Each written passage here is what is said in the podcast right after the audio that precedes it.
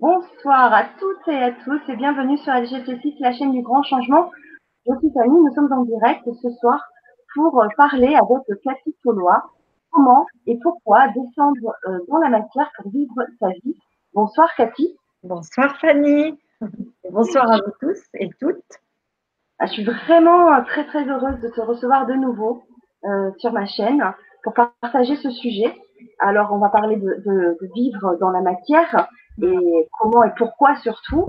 Et on va présenter également les deux ateliers que nous allons faire bientôt, hein, ce mois-ci, pour aller encore plus loin dans cette pratique-là.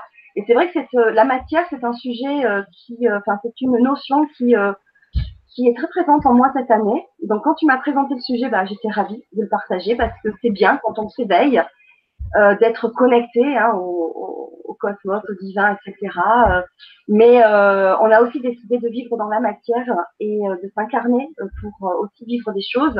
Et il y a un équilibre à avoir entre les deux. Et c'est de tout ça que tu vas nous parler ce soir. Et d'abord, avant de commencer, je voulais saluer toutes les personnes qui nous rejoignent sur le chat. Il y a Isabelle, alors qui nous fait plein de cœurs. Alors il y a beaucoup de cœurs et de il y a des hiboux aussi sur le chat. J'adore. Alors il y a Isabelle, il y a Yazid, Elisabeth qui nous dit bonsoir de Bruxelles. Domari, Daniel qui nous dit bonsoir à tous de Saint-Raphaël, hâte de retrouver Cathy et Fanny. Mariam, ouais, voilà, qui nous dit bonsoir. Sandrine de 7, Indigo Création aussi qui nous dit bonjour. Daniel, Brigitte, alors Brigitte qui nous dit bonsoir et elle est à la Réunion. Marie-Christine également, Nicolas, bonsoir Nicolas, bonsoir le chat force à toutes et à tous, love is all around, yes. Donc je voulais vous dire aussi que si vous voulez dialoguer avec nous, poser vos questions à Cathy tout au long de la soirée, vous devez activer le chat YouTube en vous connectant à votre adresse Gmail Google. Voilà, et c'est comme ça que vous allez pouvoir accéder au chat et pouvoir commenter, poser vos questions. Il y a Jade qui nous rejoint aussi de Lyon, il y a Marinette de Suisse, Anna Fakti aussi, Armel, Josie, voilà. Donc vous êtes très nombreux ce soir et je vous en remercie. Et d'abord, dans un premier temps, pour les personnes peut-être qui découvrent Cathy, même si ça fait déjà pas mal de temps, hein, que tu fais des vidéos et pas que sur le grand changement, tu commences à en faire aussi sur ta chaîne YouTube et j'en suis ravie. Comme une grande toute seule et j'en suis ravie parce que tu as tellement de choses à partager très souvent. Que du coup, c'est génial. Alors, vous avez bien sûr tous les liens dans le texte, dans le descriptif, sous la vidéo YouTube, les liens de Cathy, sa chaîne YouTube, son site internet, etc. pour pouvoir la contacter et voir évidemment toutes les vidéos aussi que tu fais.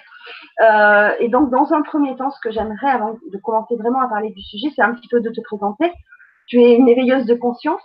Depuis 2013, tu reçois des codes.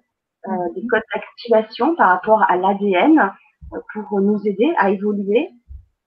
Et voilà, si tu peux nous en dire encore quelques mots. Alors, donc ça fait longtemps en fait. J'ai commencé, j'étais petite, j'avais 6-7 ans quand j'ai commencé à avoir des perceptions, mais elles se sont vraiment affinies vers l'âge de 20 ans en fait, où j'ai fait des sorties de corps, j'ai vraiment eu plein d'expériences qui étaient un peu déroutantes. Parce qu'à l'époque, on n'en parlait pas beaucoup. On en parle beaucoup plus aujourd'hui, mais à l'époque, voilà, il a fallu que je découvre par moi-même et toute seule tout cet univers, en fait, qui s'offrait à moi et toutes ces perceptions, en fait, que je découvrais au fur et à mesure. Et puis, en 2013, effectivement, j'ai commencé à recevoir par des êtres de lumière des codes. Alors, au démarrage, je ne comprenais pas trop ce qu'on me transmettait parce que... moi, je ne suis pas généticienne, que je pensais en fait. Ouais. Dans la matière, je ne sais pas, je n'étais pas généticienne ni scientifique, mais je fais partie de la famille des généticiens dans un autre espace-temps. Et donc, ils me transmettent les informations pour que je puisse les retransmettre à d'autres. Voilà. Donc, je reçois régulièrement de l'information.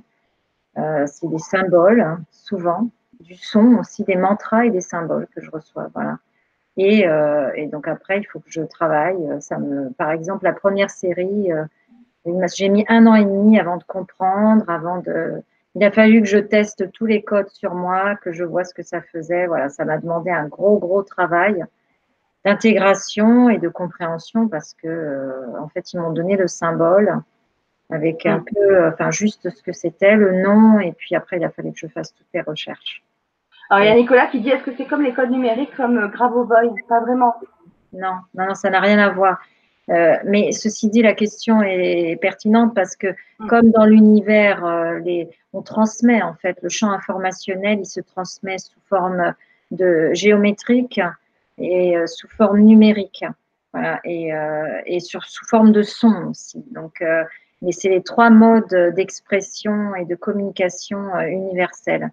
Donc, moi, je reçois des symboles et des sons, des mantras, et c'est des vibrations, en fait.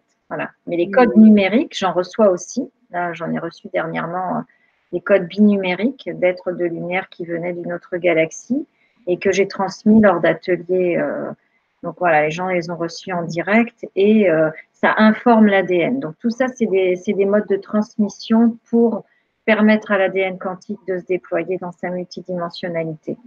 Voilà, pour faire court, ma présentation est relativement concise. De toute façon, si vous avez envie de découvrir plus longuement Cathy, on peut se retrouver dans des vidéos sur YouTube. On a fait une belle présentation ici, c'était au mois d'octobre. Donc, vous pouvez la voir en replay, bien sûr, sur LGT6. Et puis, ben, ce soir, voilà, on avait quand même envie de te présenter un peu brièvement quand même. Et puis, ce soir, on va parler donc de plusieurs points pour ce sujet donc de cette matière qui est importante à vivre, à ressentir pour vivre sa vie. Oui. Ben, en fait, c'est un sujet qui, moi, me tient à cœur parce que pour avoir été très longtemps hors de ma matière, suite à un événement dans mon enfance où j'ai été éjectée violemment de ma matière, où j'ai fait une NDE en fait. Et donc après, après j'ai pas mal galéré, on va dire. En fait, je m'en suis pas rendu compte que je galérais. Enfin, oui et non, mais je savais pas que j'étais pas vraiment dans ma matière.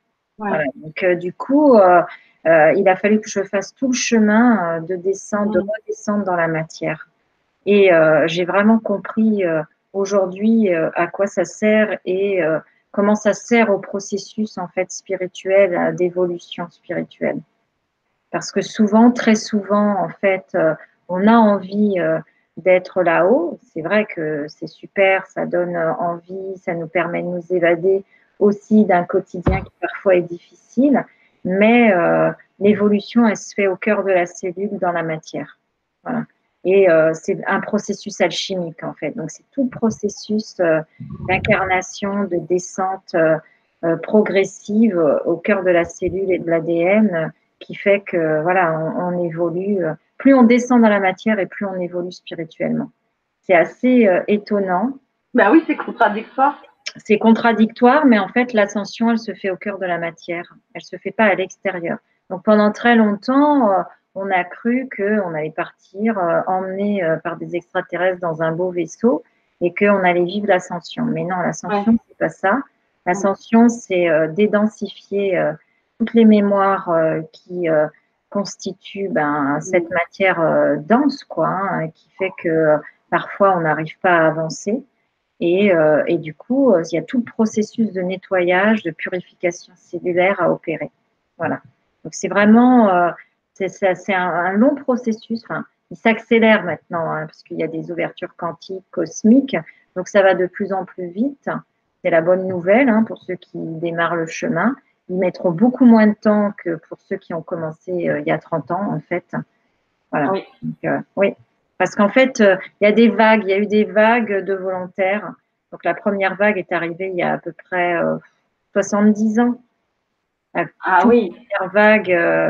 toute première vague de volontaires, elle a à peu près 70 ans. Ensuite, il y a celle qui a la cinquantaine à peu près. Oui. Et après, il y a celles qui suivent, en fait. D'ailleurs, ils nous servent bien, hein, tous ceux qui ont ces bagues-là anciennes, nous servent aujourd'hui quand même de base, c'est énorme. Mais je me dis, qu'est-ce qu'ils ont dû se sentir quand même très seuls à ce moment-là. Moi, je fais partie de la deuxième vague, en fait. Hein, et effectivement, il n'y avait pas toute cette connaissance qu'il y a aujourd'hui. Et c'est pour ça qu'il a fallu que je découvre par moi-même tout ce que j'avais à l'intérieur, en fait. Hein. Par moments, je me suis dit, mais ça y est, t'es folle, quoi. Qu'est-ce que t'as ? Je me sentais décalée, en fait, tout le temps. Parce que j'avais cette conscience, j'avais ce potentiel, mais on ne sait jamais trop ce qu'on porte en soi, en fait, hein, au démarrage. Et on découvre au fur et à mesure du processus. Oui. Voilà. Donc, ça fait aussi partie du processus. Alors, certains reviennent avec la conscience globale, hein, ce qui est quand même relativement assez rare, et c'est quand même des éveillés, hein, parce que la plupart d'entre nous, on arrive avec le voile de l'oubli sur nos potentialités. Donc, il faut après faire tout le chemin pour réintégrer tes potentialités et cette conscience. Oui, c'est ça, on fait encore partie de cette génération-là. Voilà. Est-ce que tu penses justement, alors c'est peut-être un peu hors sujet, mais ça a quand même un lien. Est-ce que tu penses que quand on parle des enfants cristal d'aujourd'hui, avec une conscience déjà éveillée très jeune, est-ce que tu penses que justement cette génération-là d'enfants arrive quand même avec un peu moins de mémoire effacée? Oui. De toute façon, ils arrivent avec le programme pour faire bouger les choses. Donc, qui est compliqué pour les parents qui ne sont pas éveillés, parce que se retrouvent face à des enfants qui sont pas faciles à gérer, quoi, et qui bougent les structures sociétales. Donc voilà, hein, ils viennent avec un niveau de conscience qui est plus éveillé que le nôtre. Oui. Mais c'est pas facile, ces enfants-là sont pas faciles, hein. D'ailleurs, ils bougent les structures dans les collèges, dans les lycées, parce que… Ils sont pas faciles. Je ne sais pas si c'est vraiment ils sont pas faciles ou c'est nous qui ne nous adapterons pas. C'est pas facile de s'adapter. Ah oui. Justement, là, pour le coup, de matière pour eux, parce qu'ils arrivent avec une vibration particulière et ils se confrontent à la troisième dimension, donc c'est pas facile pour eux. Et parfois, c'est pas facile pour l'entourage aussi. Parce que moi, je suis l'exemple. Hein. Ça a été très compliqué dans mon parcours parce que je me suis traînée à un mal-être constant de décalage de conscience par rapport à l'environnement. Et à un moment donné, ça devenait tellement insupportable que je voulais repartir. Et mes parents ne comprenaient pas pourquoi j'étais comme ça. J'ai une sœur aînée et ils disaient, mais c'est pas possible, on l'a éduquée de la même manière, mais comment ça se fait que… Voilà, et j'avais une conscience déjà à l'époque de ce qui m'entourait, quoi. Je voyais déjà qui m'entourait avec un autre regard et du coup, ça crée un décalage avec la matière et il faut s'adapter à cette matière avec la conscience, et c'est tout le travail à effectuer, en fait. Hein. Ouais. Vraiment, c'est pas facile actuellement pour les gens qui s'éveillent de justement l'adéquation entre la troisième dimension et, bon, on est en transition vers la cinquième dimension. On n'y est pas encore. Hein. Non, on n'est pas encore. On est en quatrième dimension, enfin, certains passent en cinquième dimension, mais voilà, il y a vraiment toute cette transition de conscience et ça crée des difficultés pour certains dans la matière, quoi, hein, au niveau de la conscience et de l'intégration dans la société. Le travail d'adaptation comme dont on parlait tout à l'heure. Ouais. Alors il y a Nicolas qui dit l'épigénétique contredit le contradictoire. La dernière vague aurait six brins actifs contre deux. Qu'est-ce que tu en penses? Alors non, il n'y a pas six brins actifs. Il y a une généticienne américaine qui a fait des analyses de sang sur des enfants qui sont arrivés. Elle a des prélèvements d'ADN avec 4 brins actifs. À l'heure actuelle, il y a des enfants qui arrivent avec 4 brins actifs, mais pas au-delà. Et enfin, de façon générale, c'est 2 brins. Alors, la forme du génome actuel, pour tous, c'est 2 brins d'ADN. Donc, on est constitué dans 3% de notre génome de 2 brins d'ADN activés dans la matière. Donc, quand vous faites un prélèvement de sang, les généticiens, ils vont voir 2 brins. Après, on parle des 97% d'ADN, dans ce qu'on appelle l'ADN poubelle, l'ADN dormant, qui constitue 97% de notre patrimoine génétique dans l'invisible. Donc, c'est énorme. On a 3% de notre génome qui est visible dans la matière, 97% qui sont invisibles. Ça veut dire quoi? Ça veut dire que pour récupérer, réintégrer nos potentialités, notre dimension spirituelle, il y a 97% qui sont à activer. C'est des instructions quantiques. Alors, le généticien, il s'attendait à trouver des milliards de gènes par rapport à toutes les instructions physiques, et ils ont trouvé que 26 000 gènes dans notre corps, et ils se sont dit, mais comment c'est possible qu'il y ait aussi peu de gènes qui codent les protéines?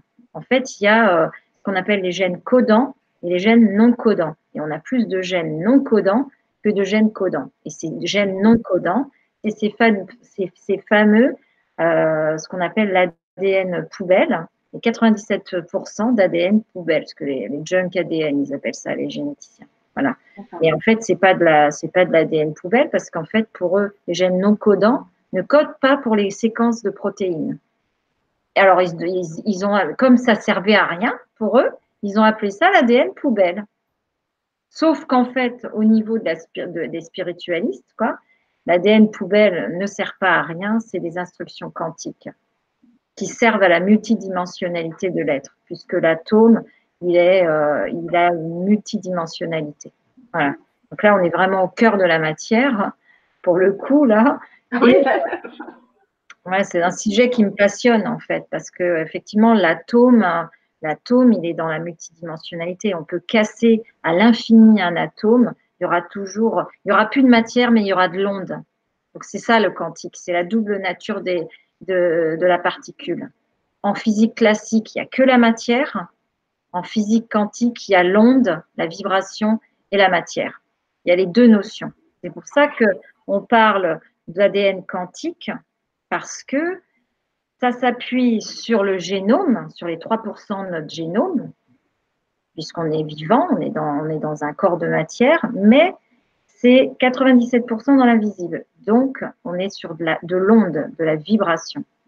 Et donc, quand on travaille en énergétique, on va travailler sur les 97% qui dorment, qui sont poubelles selon les généticiens, mais qui sont dans la multidimensionnalité. L'ADN, en fait, est un pont multidimensionnel qui permet de relier notre matière, notre corps de matière, à notre corps de lumière et à notre soi supérieur. Voilà, pour faire court un peu. Oui, bien sûr. Donc l'épigénétique, moi j'en parle parce que de toute façon, alors ce que disent les généticiens aujourd'hui, les généticiens pensaient que l'ADN était déterminé, donc, et en fait ils s'aperçoivent qu'il n'y a pas de déterminisme, qu'on a la capacité de changer notre ADN. Donc avant, ils avaient une conception… c'était comme ça, c'est comme dans la physique, ils étaient persuadés que la physique, il n'y avait que la matière.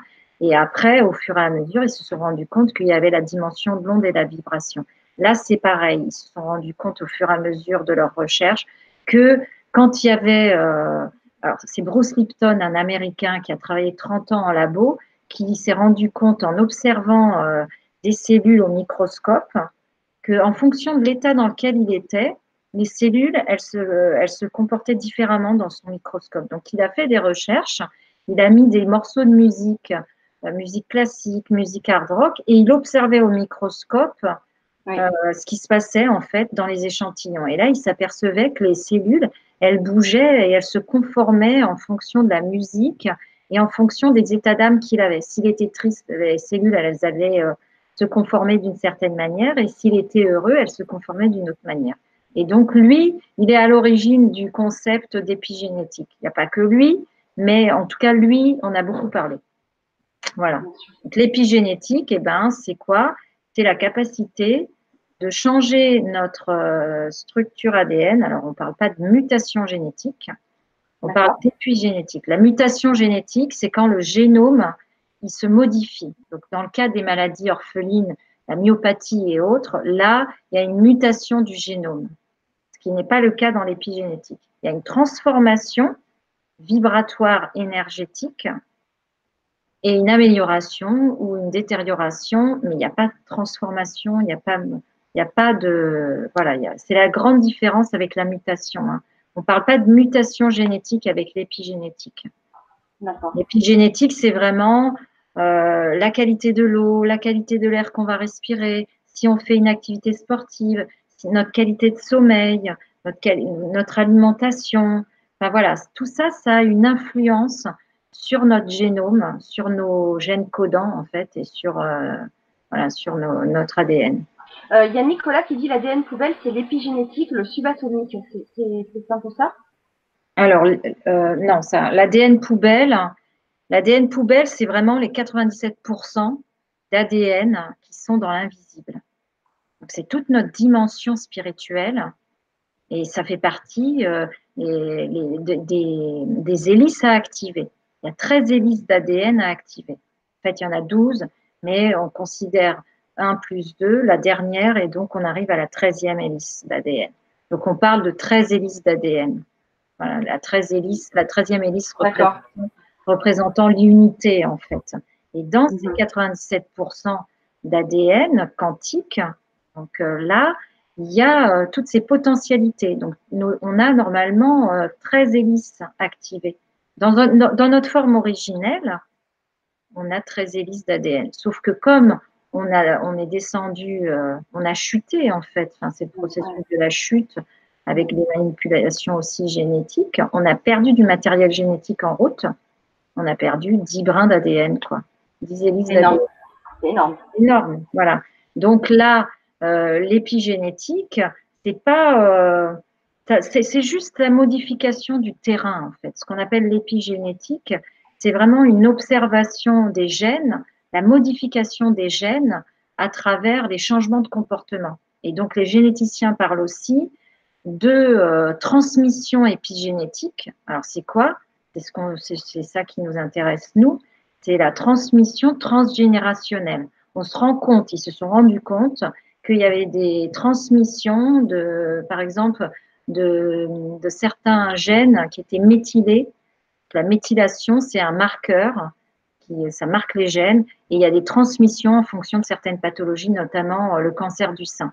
Donc, on va retrouver dans une même famille, de génération en génération, il y a une probabilité pour que le gène méthylé qui correspond au cancer du sein se transmette à chaque femme dans la lignée. Voilà. Et donc, ils se sont rendus compte de ça. Ils se sont rendus compte aussi de la maltraitance. Donc, ils ont déterminé certains gènes méthylés. Et aujourd'hui, les généticiens disent que la maltraitance se transmet aussi au niveau épigénétique. OK. Voilà. Donc là, nous, après, en énergétique, on va travailler justement, là, pour le coup, c'est épigénétique, parce que moi, je travaille avec de la vibration, de l'énergie, de l'information. L'information va rentrer dans la cellule et la cellule va traiter l'information et va... en fonction de l'information qui est transmise, elle va se conformer en fait, elle va se calibrer sur l'information qu'elle reçoit. Et donc, on a la capacité de libérer les mémoires transgénérationnelles et les programmes en fait, par exemple de maltraitance. Voilà. Il y a Anna qui dit, est-ce qu'il y a les maladies auto-immunes aussi? Oui, de toute façon, oui, c'est les maladies auto-immunes. Là, on est, ça dépend le type de maladie, mais on est plus sur de la mutation génétique là. Hein. Il y a des modifications dans les marqueurs de l'ADN. Après, moi, je ne suis pas une généticienne. Je me suis intéressée à ça parce que c'est forcément avec les codes que j'avais reçus, il a fallu que je fasse tout le boulot. Hein.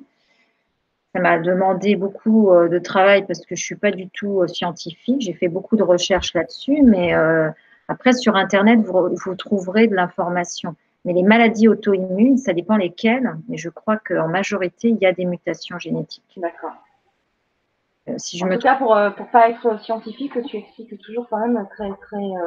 je me suis intéressée à… Ça me passionne, c'est un sujet qui me passionne assez. Donc, bien sûr. Après, c'est complexe. Hein, mais, Après, il a parlé aussi de subatomique. Alors, le subatomique, oui. On est dans la particule. Alors, il y a l'atome, subatomique, c'est les particules de lumière, enfin de matière, qui les plus fines. Donc, on travaille vraiment de manière très ciblée dans la matière. On va travailler sur l'atome et après, on travaille sur les particules subatomiques. Donc, quand on travaille sur l'ADN quantique, on est plus sur les particules subatomiques parce qu'on est dans l'invisible. C'est vraiment l'infiniment petit de la matière. D'accord. Voilà. Donc, sur le quantique, on est dans l'infiniment petit de la matière. Les physiciens quantiques, d'ailleurs, leur difficulté, c'est qu'elles partent dans tous les sens, les particules, enfin les photons. Oui. Et du coup, c'est pour ça qu'ils se sont rendus compte que sur une émission de particules d'atomes, eh ben, il y a des faisceaux lumineux et il y a des vibrations, des ondes. Donc, ils travaillent, ils arrivent à capter les particules comme ça. Parce qu'après, la matière, elle devient très, très fine. Et après, c'est très compliqué d'aller travailler dessus, quoi, hein. Mais ils se sont rendus compte que la matière, elle était sécable à l'infini. Ils cherchaient, en fait, à vérifier jusqu'où ils pouvaient casser la matière. Donc, ils travaillent là-dessus au CERN. Ouais. Et en fait, ils se rendent compte qu'ils peuvent la casser à l'infini. Donc, eux, ils ont établi avec le boson de Higgs qu'il y avait, ça y est, pour eux, il y a la quatrième dimension existe, donc ce qui est déjà énorme. Ils ont établi ça de manière avérée. Mais voilà, ils n'en sont que là pour l'instant au niveau de ce qu'ils peuvent prouver, puisqu'après tout le reste se passe dans l'invisible. Nassim Haramein parle beaucoup de ça en fait. C'est un physicien. Tu dis comment? Nassim Haramein, c'est vraiment le physicien de la conscience. Il est spécialiste là-dedans. Voilà, c'est un génie. Alors il faut savoir que lui, il médite depuis l'âge de 8 ans.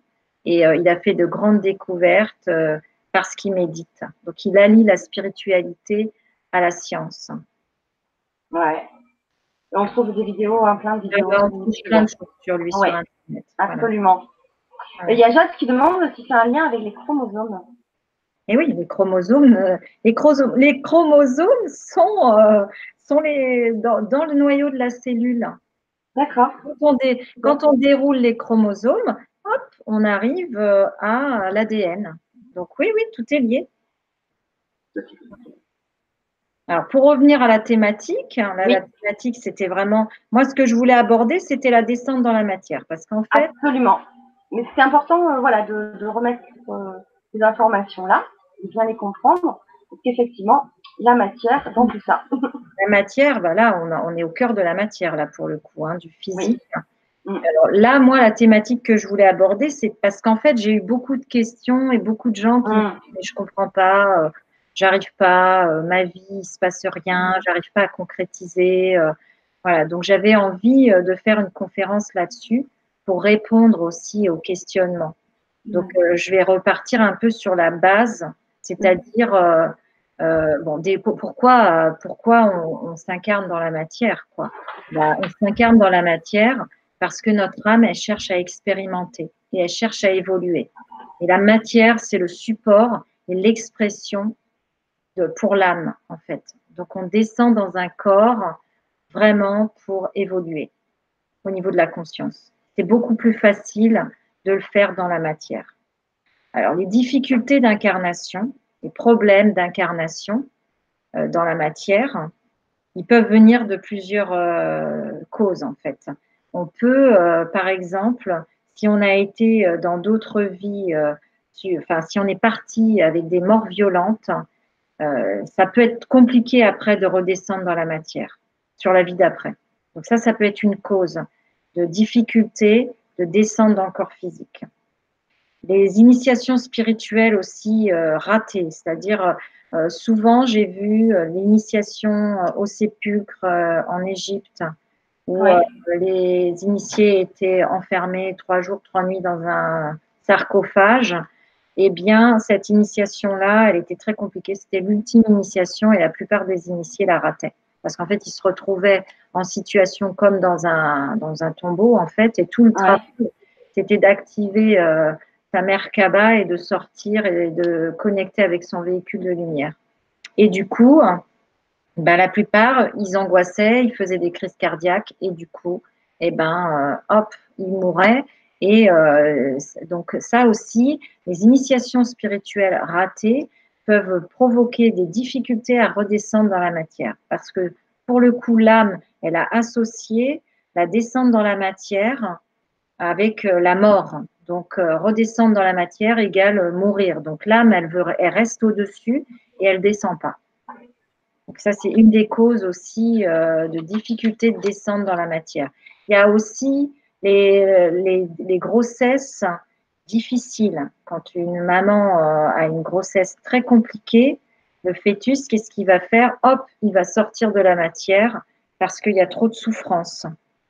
Donc là, très souvent, on a après des gens qui ont du mal à être dans leur corps physique, dans la matière, qui restent au-dessus. Parce que c'est plus confortable pour l'âme d'être au-dessus que de descendre s'il y a eu de la souffrance ou alors du non-désir aussi de grossesse.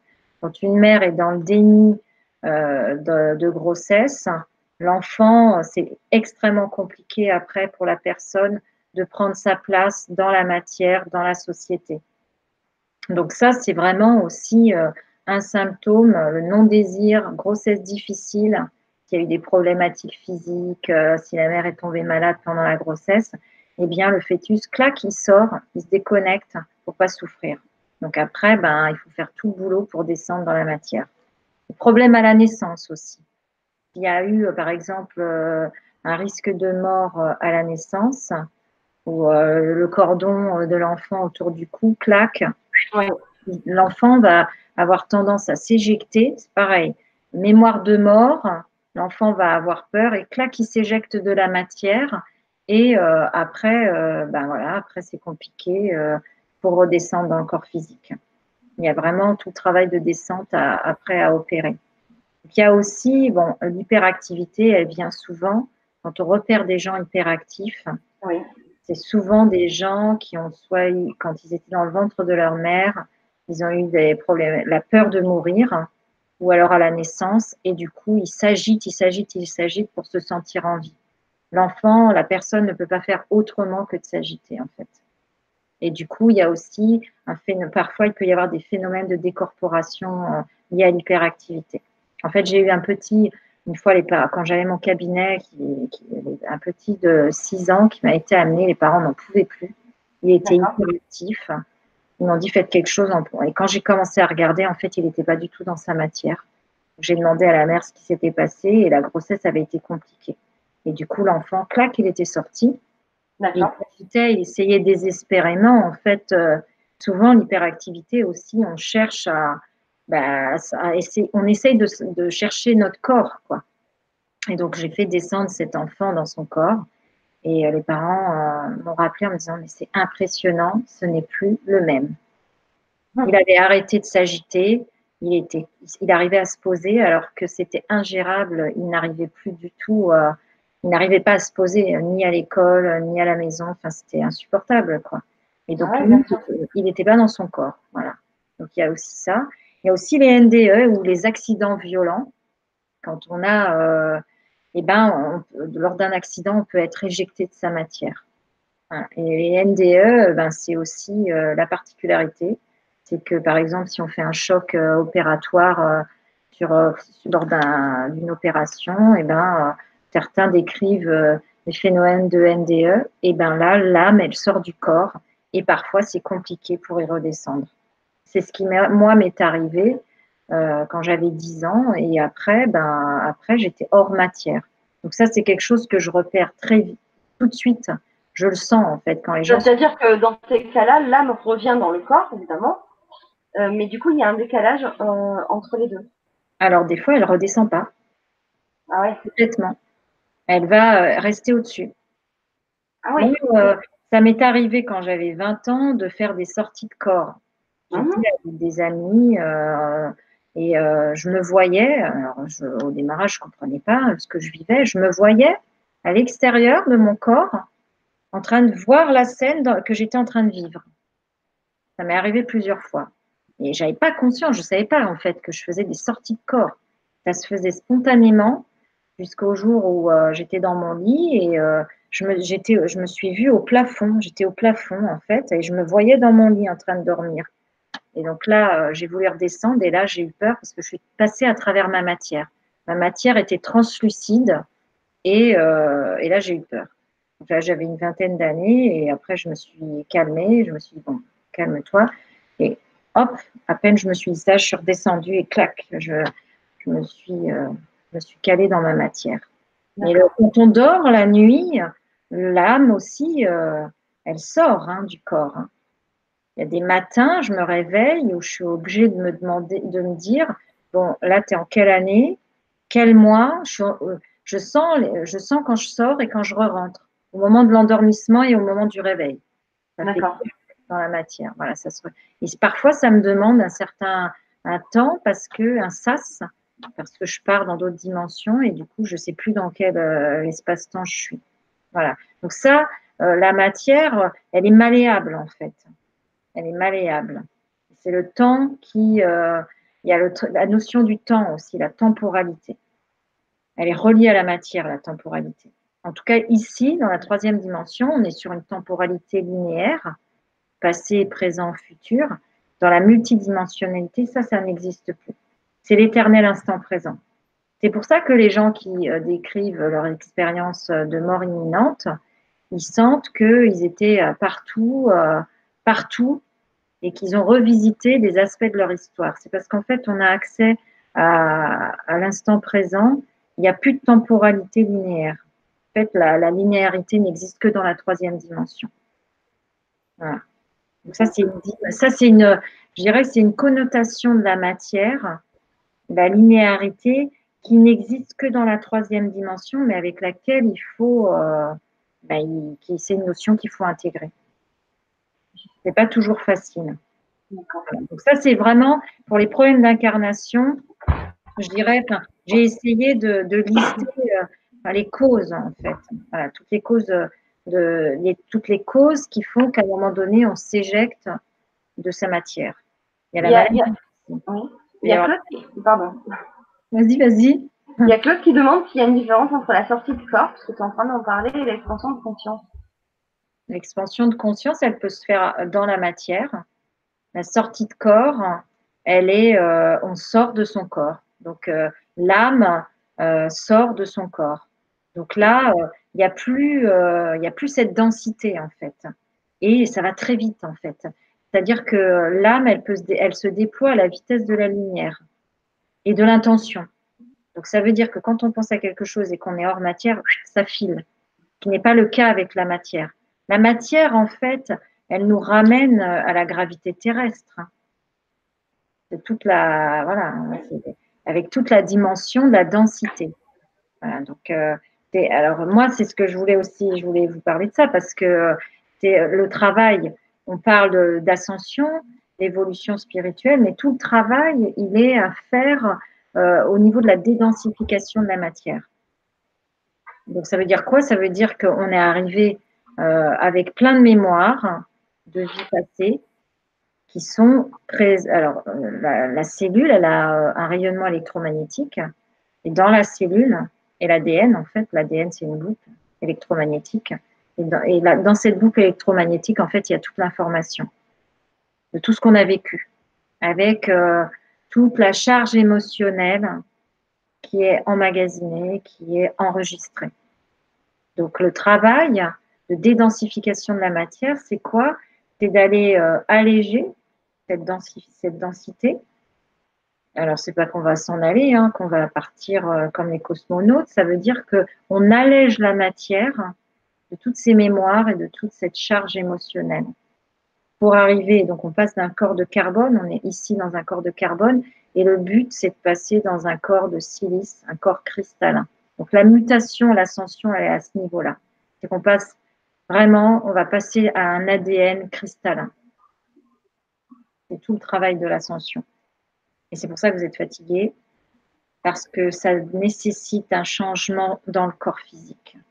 Ouais. Un changement, là pour le coup c'est une mutation, on pourrait appeler ça d'une mutation, il n'y a pas de transformation visible du génome. Si vous faites une prise de sang, on ne verra pas des morceaux du cristal dans votre prise de sang, mais il y a une modification qui est due au fait qu'on passe sur l'ADN quantique. Et l'ADN quantique, il est cristallin. Donc, on va devenir des êtres de cristal. Voilà. Alors, après, ça se fait progressivement. Parce que si c'était d'un seul coup, on pèterait les plombs, quoi. La matière, elle a une capacité d'intégration qui est voilà, limitée. Hein. Sinon, on disjoncterait. Le cerveau humain ne pourrait pas supporter cette transformation trop rapide, quoi. Mm. Alors, pour revenir à la thématique de base, qu'est-ce que ça occasionne, en fait, les problèmes d'incarnation? Ben, ça peut occasionner de la tristesse, de la dépression chronique. Si on n'est pas dans sa matière, dans son corps, on va se sentir mal, en dépression, triste, dans le désespoir, et la sensation d'être à côté de sa vie, de passer à côté de sa vie. En fait, j'ai eu des gens qui venaient me voir en consultation et qui me disaient « j'ai pas l'impression de vivre ma vie, j'ai l'impression d'être à côté de mes pompes et de regarder un film qui se déroule mais dans lequel je ne suis pas présent ». Donc ça, c'est typique qu'on n'est pas dans sa matière. Donc voilà, j'ai travaillé sur une personne qui m'avait décrit ça, mais il avait 50 ans, il m'a dit « ça fait 50 ans que je vis à côté de mes godasses ». Et donc, j'ai regardé, je lui ai dit, bah ouais, vous n'êtes pas du tout dans votre matière. Donc, je vais faire descendre. Et il m'a dit, il m'a rappelé, il m'a dit, mais c'est le jour et la nuit. Il m'a dit, je découvre ce que c'est d'être dans la matière. En fait, l'âme, elle doit venir s'ancrer dans la cellule. Donc, notre soi supérieur, en fait, c'est tout le travail de descente. C'est pour ça qu'en fait, l'ascension, il y a notre soi supérieur au-dessus, avec le filament, et hop, on descend. Normalement, on est connecté, mais parfois, voilà, pour toutes les raisons que j'ai énumérées avant, on peut sortir, être éjecté de notre matière sur un accident grave, clac, on va sortir, c'est une protection. Si on sort, on s'éjecte, c'est une protection. Et pour ne pas souffrir, c'est un moyen, en fait, pour un disjoncteur. D'accord. Donc après, bah, il faut faire tout le travail de descente. Et l'ascension, c'est aussi ça. C'est que le soi supérieur, il va progressivement se rapprocher de la matière et descendre pour illuminer toute la matière. C'est vraiment le travail d'illumination de la matière. On va devenir des êtres rayonnants, des êtres solaires à travers cet ADN cristallin. Parce que si on est complètement densifié comme de la roche, la lumière peut pas, elle peut pas sortir en fait hein, quand on est trop densifié. Elle n'a pas l'espace dans la cellule pour pouvoir rayonner. Donc du coup, ça a été bien foutu, hein, bien pensé. C'est qu'en devenant cristallin, le cristal il capte et il émet aussi. Donc si vous avez hop vos petits rayons de lumière qui rentrent à l'intérieur de vous, qui va se densifier, à un moment donné, la lumière elle va traverser toute cette matière cristalline. En fait, c'est le Christ. Hein.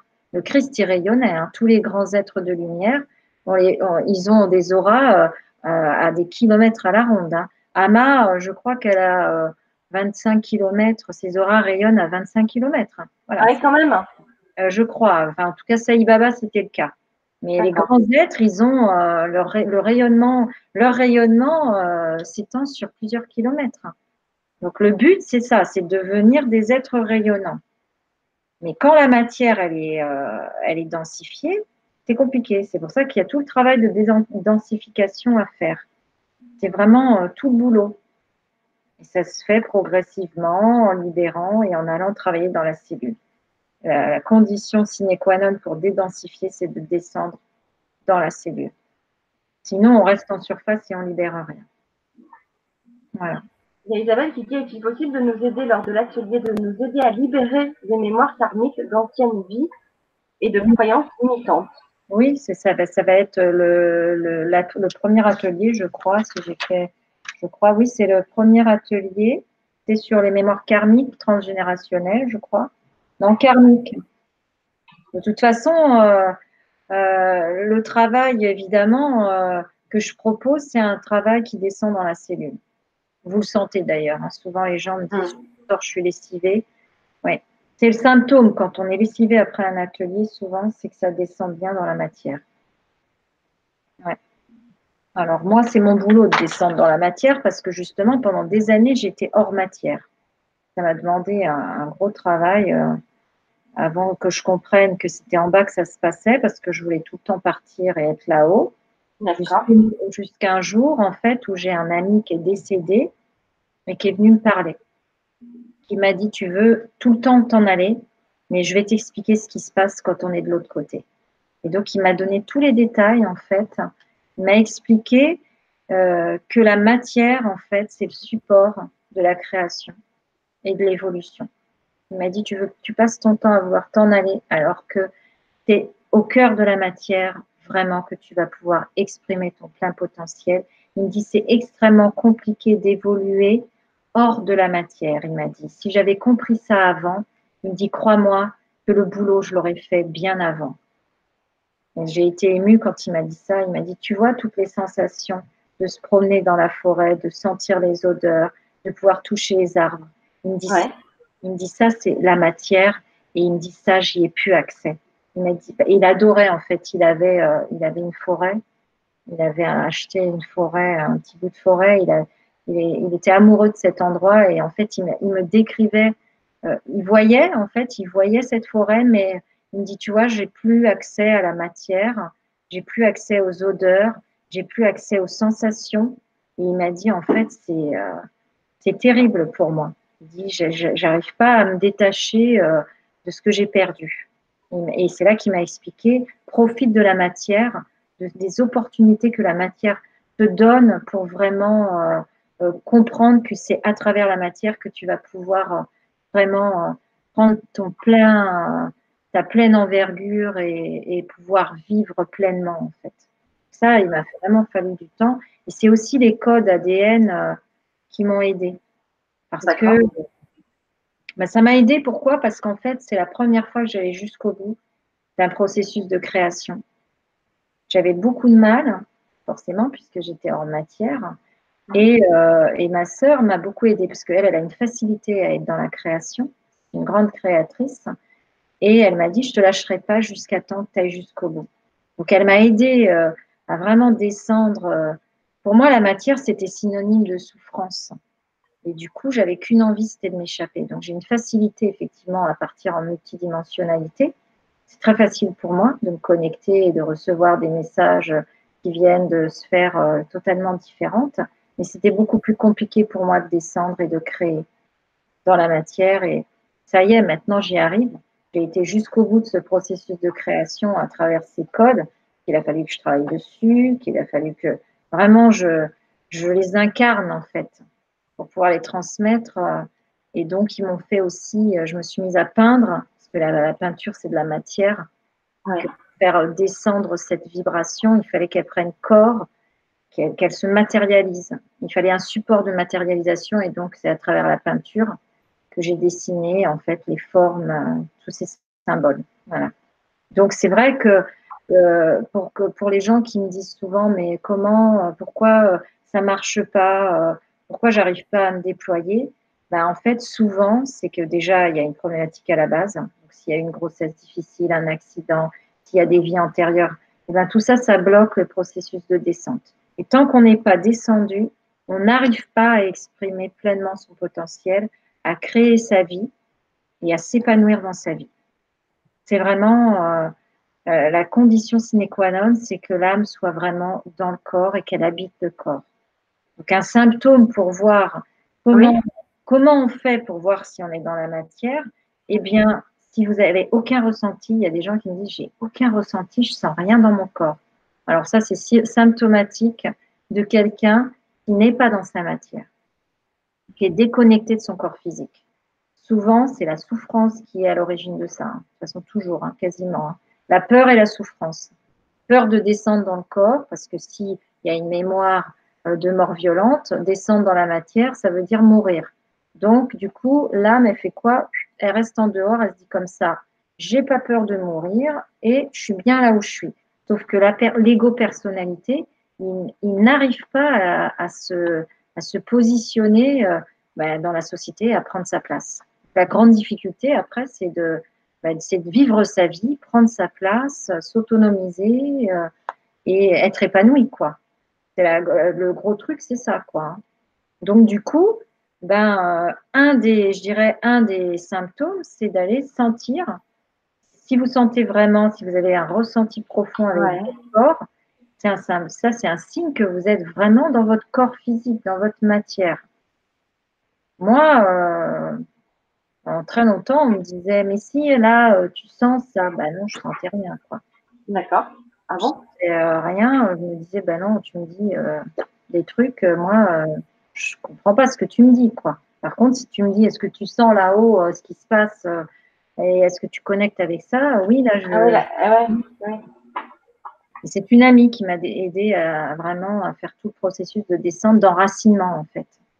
C'est tout le processus de descente, d'enracinement, de... Voilà, il faut descendre au cœur de la matière. Hein. Et donc, la terre-mère, elle aide à ça aussi, hein, puisqu'elle est reliée au processus de création. C'est toute la dimension de la création, la terre-mère, avec les différents règnes. Donc là, c'est vraiment la descente dans la terre, le travail de descente, d'enracinement. Oui, parce qu'il y a Nancy qui dit « Et comment fait-on pour venir dans son corps physique ?» Alors ça, c'est compliqué. Tout seul, c'est très compliqué parce que si on peut travailler sur l'enracinement, mais ça ne suffit pas s'il y a un décalage en fait avec la matière. Donc, il faut trouver quelqu'un qui va aider pour faire ce travail de descente dans le corps. Donc, ça peut être aussi avec le yoga, hein, ça peut être avec de la kinésio, ça peut être avec de la fasciathérapie. Après, c'est à chacun de trouver l'outil qui lui correspond. Mais toutes les techniques corporelles qui amènent vers la conscience, comme le qigong, le tai chi, le yoga, hein, toutes ces techniques qui allient aussi l'énergétique sont hyper efficaces. Le yoga est hyper efficace pour descendre dans son corps. Hein. Ouais. Voilà, donc c'est des techniques pour descendre. Après, effectivement... toute la difficulté, c'est de comment on crée dans la matière. Il faut d'abord descendre, donc l'axe vertical, et ensuite on déploie l'axe horizontal. Très souvent, on peut avoir l'axe vertical qui est bien installé, mais il ne se passe rien au niveau de l'axe horizontal. Et donc, s'il n'y a rien au niveau de l'horizontalité, il ne va rien avoir dans la matière. Donc, ça va être tout rabougri. On n'arrive pas à prendre sa place, on n'arrive pas à se déployer. On n'arrive pas à créer sa vie parce qu'en fait, l'axe horizontal, il n'est pas déployé. Et je dirais que c'est, en tout cas pour moi, ça a été cet axe-là qui a été le plus difficile.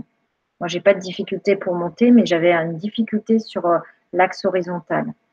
Et c'est la symbolique de la croix, en fait, hein, que le Christ a montré. Et l'axe horizontal, ça correspond à quoi ? À la matière, à la création dans la matière. L'axe vertical correspond, si tu veux, à la connexion au divin, à l'esprit, au ciel. Et l'axe horizontal correspond à la matière et à l'axe de la terre, quoi. C'est la connexion à la terre. C'est l'enracinement, l'ancrage. Tout ça, c'est des processus qui sont liés, en fait. La création et la matière sont complètement liés. D'ailleurs, quand on travaille par exemple avec de l'argile, ouais, il y a très longtemps, j'ai participé à des ateliers, mais c'était l'horreur. Hein.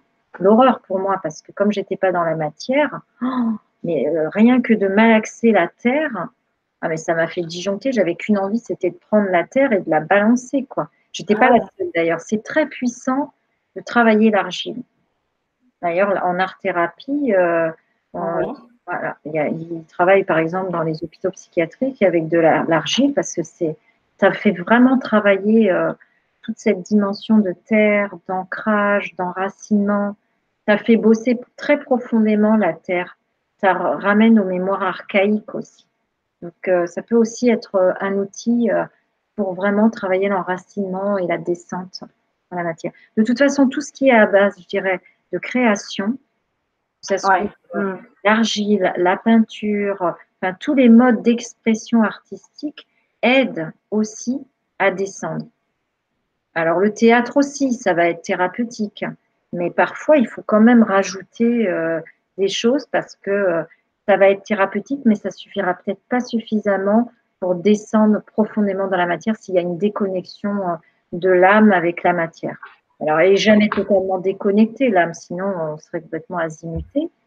Mais et on serait plus là, quoi. Enfin, on saurait plus où on habite, quoi. Et, mais il y a quand même, on sent parfois, par exemple, on sent, je décris très bien, cette sensation de passer à côté de sa vie. C'est vraiment ce qui revient très régulièrement. Ah ouais. Dans les commentaires qu'on me fait, je ne comprends pas, j'arrive pas, il ne se passe rien. Alors, il y en a qui me disent, je travaille en énergétique, mais il ne se passe rien. Alors, il faut aussi savoir que si vous travaillez qu'en énergétique, ça va déployer au niveau subtil. Mais si la personne avec laquelle vous bossez ne fait pas le travail dans la matière, ça ne servira à rien. En fait, j'ai quelqu'un qui était venu me voir il y a quelques années, qui avait travaillé avec quelqu'un de très connu. Alors, c'était super déployé au niveau quantique, au niveau de l'ADN, au niveau subtil, mais il n'y avait rien qui se passait dans la matière. Tout était resté en subtil. Donc, le but, c'est de rejoindre les 97% d'ADN quantique avec le 3% du génome. Parce que si on déploie que les 97% dans l'invisible, il ne se passe rien non plus dans la matière. Le but, c'est de faire la jonction entre l'esprit et la matière. C'est vraiment, c'est ça l'unité aussi. Hein. C'est vraiment d'être présent, d'incarner sa spiritualité et d'être dans sa matière et d'être épanoui. C'est ça le but de toute âme, en fait. C'est pour ça qu'on descend dans la matière. Mais comme il y a plein de mémoires qui bloquent, et ben, il y a tout le processus à faire. Ouais. Il y a Nancy qui te demande si tu peux nous aider à descendre dans la matière lors des ateliers. Oui, ben c'est ce que je vais c'est le travail que je propose en fait. Voilà, exactement. Je vais proposer. C'est le but en fait. Le premier atelier, on va travailler sur les libérations karmiques qui bloquent le processus d'incarnation dans la matière. Ensuite, je vais vous faire faire un travail d'ancrage au cœur de la Terre-Mère. Pourquoi? Parce qu'il y a aussi souvent des mémoires associées à la Terre. Toutes les mémoires primordiales, souvent, on a pu aussi exploiter la Terre. Donc, si on a par exemple été un chercheur d'or ou un extracteur de minerais, eh bien, ces mémoires-là, elles bloquent aussi le processus d'incarnation. Parce que du coup, on culpabilise et du coup, bah, on ne se sent pas légitime pour à nouveau s'incarner dignement. Donc, je vais travailler sur ces notions-là aussi. Donc, il y aura un travail sur l'ADN, bien évidemment. Et ça sera toujours, c'est toujours en reliance avec des êtres qui se présentent pour le travail. Je ne sais jamais quels êtres vont se présenter. Voilà, c'est un peu la surprise. Bon, moi, mon travail, effectivement, c'est vraiment de faire descendre dans la cellule pour que vous puissiez voir le changement, en fait. Hein. Le but, c'est sympa de se promener là-haut, mais le but, c'est vraiment... de vous permettre d'évoluer, de vous sentir mieux dans vos vies. C'est ça qu'on a envie, en fait. C'est d'être épanoui, c'est d'arriver à prendre sa place, c'est d'être dans l'abondance, de s'éclater, parce que le but, en fait, de l'incarnation, c'est aussi de prendre du plaisir. On parle souvent de souffrance liée à l'incarnation, mais il y a aussi du plaisir. Moi, pendant 35 ans, j'ai été dans la souffrance, oui, beaucoup quand même, hein, parce qu'en fait, je n'arrivais pas du tout à m'adapter à ce monde terrestre de 3e dimension. Ouais. Et du coup, il m'a fallu accepter. À un moment donné, j'en ai eu marre et j'ai tout fait pour repartir, sauf qu'on m'a dit « Non, non, non, tu dois rester là. » Donc, il a fallu que j'accepte. Les êtres là-haut m'ont dit « Non, non, c'est en bas qu'on te veut. On te veut dans la matière parce qu'il faut que tu aides dans la matière. » Je dis « Non, non, mais je prends un joker là. » Ils m'ont dit « Non, non, tu n'as pas le choix. » Donc, heureusement. Voilà, donc là… Sur le 2e atelier, ça va justement être un travail sur l'horizontalité. Oui. Pour permettre de déployer cette horizontalité, oui. Pour permettre le déploiement, pour pouvoir rayonner qui on est dans notre vie de tous les jours et pouvoir se déployer tel qu'on a envie dans nos projets, dans notre vie. Voilà. Pour pouvoir en fait être heureux, quoi. Hein. Le but, c'est ça, hein, c'est d'être heureux, d'être épanoui, de sortir de nos limitations mentales. Il y a aussi le mental hein, qui bloque au niveau du processus d'incarnation. Hein. J'en ai pas parlé, mais les croyances limitantes nous empêchent, tout ce qu'on se dit là, tout ce qu'on se dit inconsciemment, ou alors qu'on nous a dit aussi, qu'on nous a imprégné quand on était enfant, t'y arriveras pas, t'es nul, tu vaux rien, machin et tout, ben ça, ça joue aussi sur les limitations au cœur de la matière.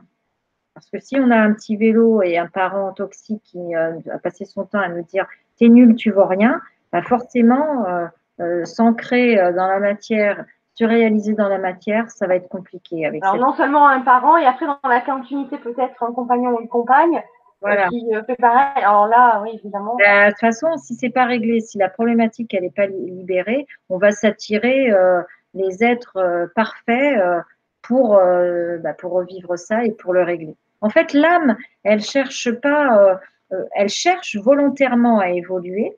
Donc, on va attirer dans nos auras des personnes qui sont parfaites pour notre processus d'évolution.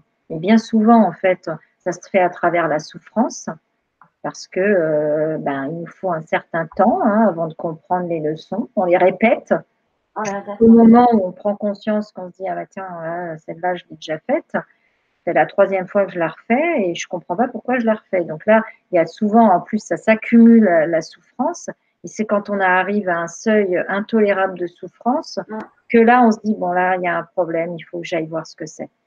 Et donc, une fois qu'on libère tout ce magma-là, il y a la conscience qui va se faire et à un moment donné, on va changer, on change de vibration et donc on ne va plus attirer les mêmes personnes dans notre environnement.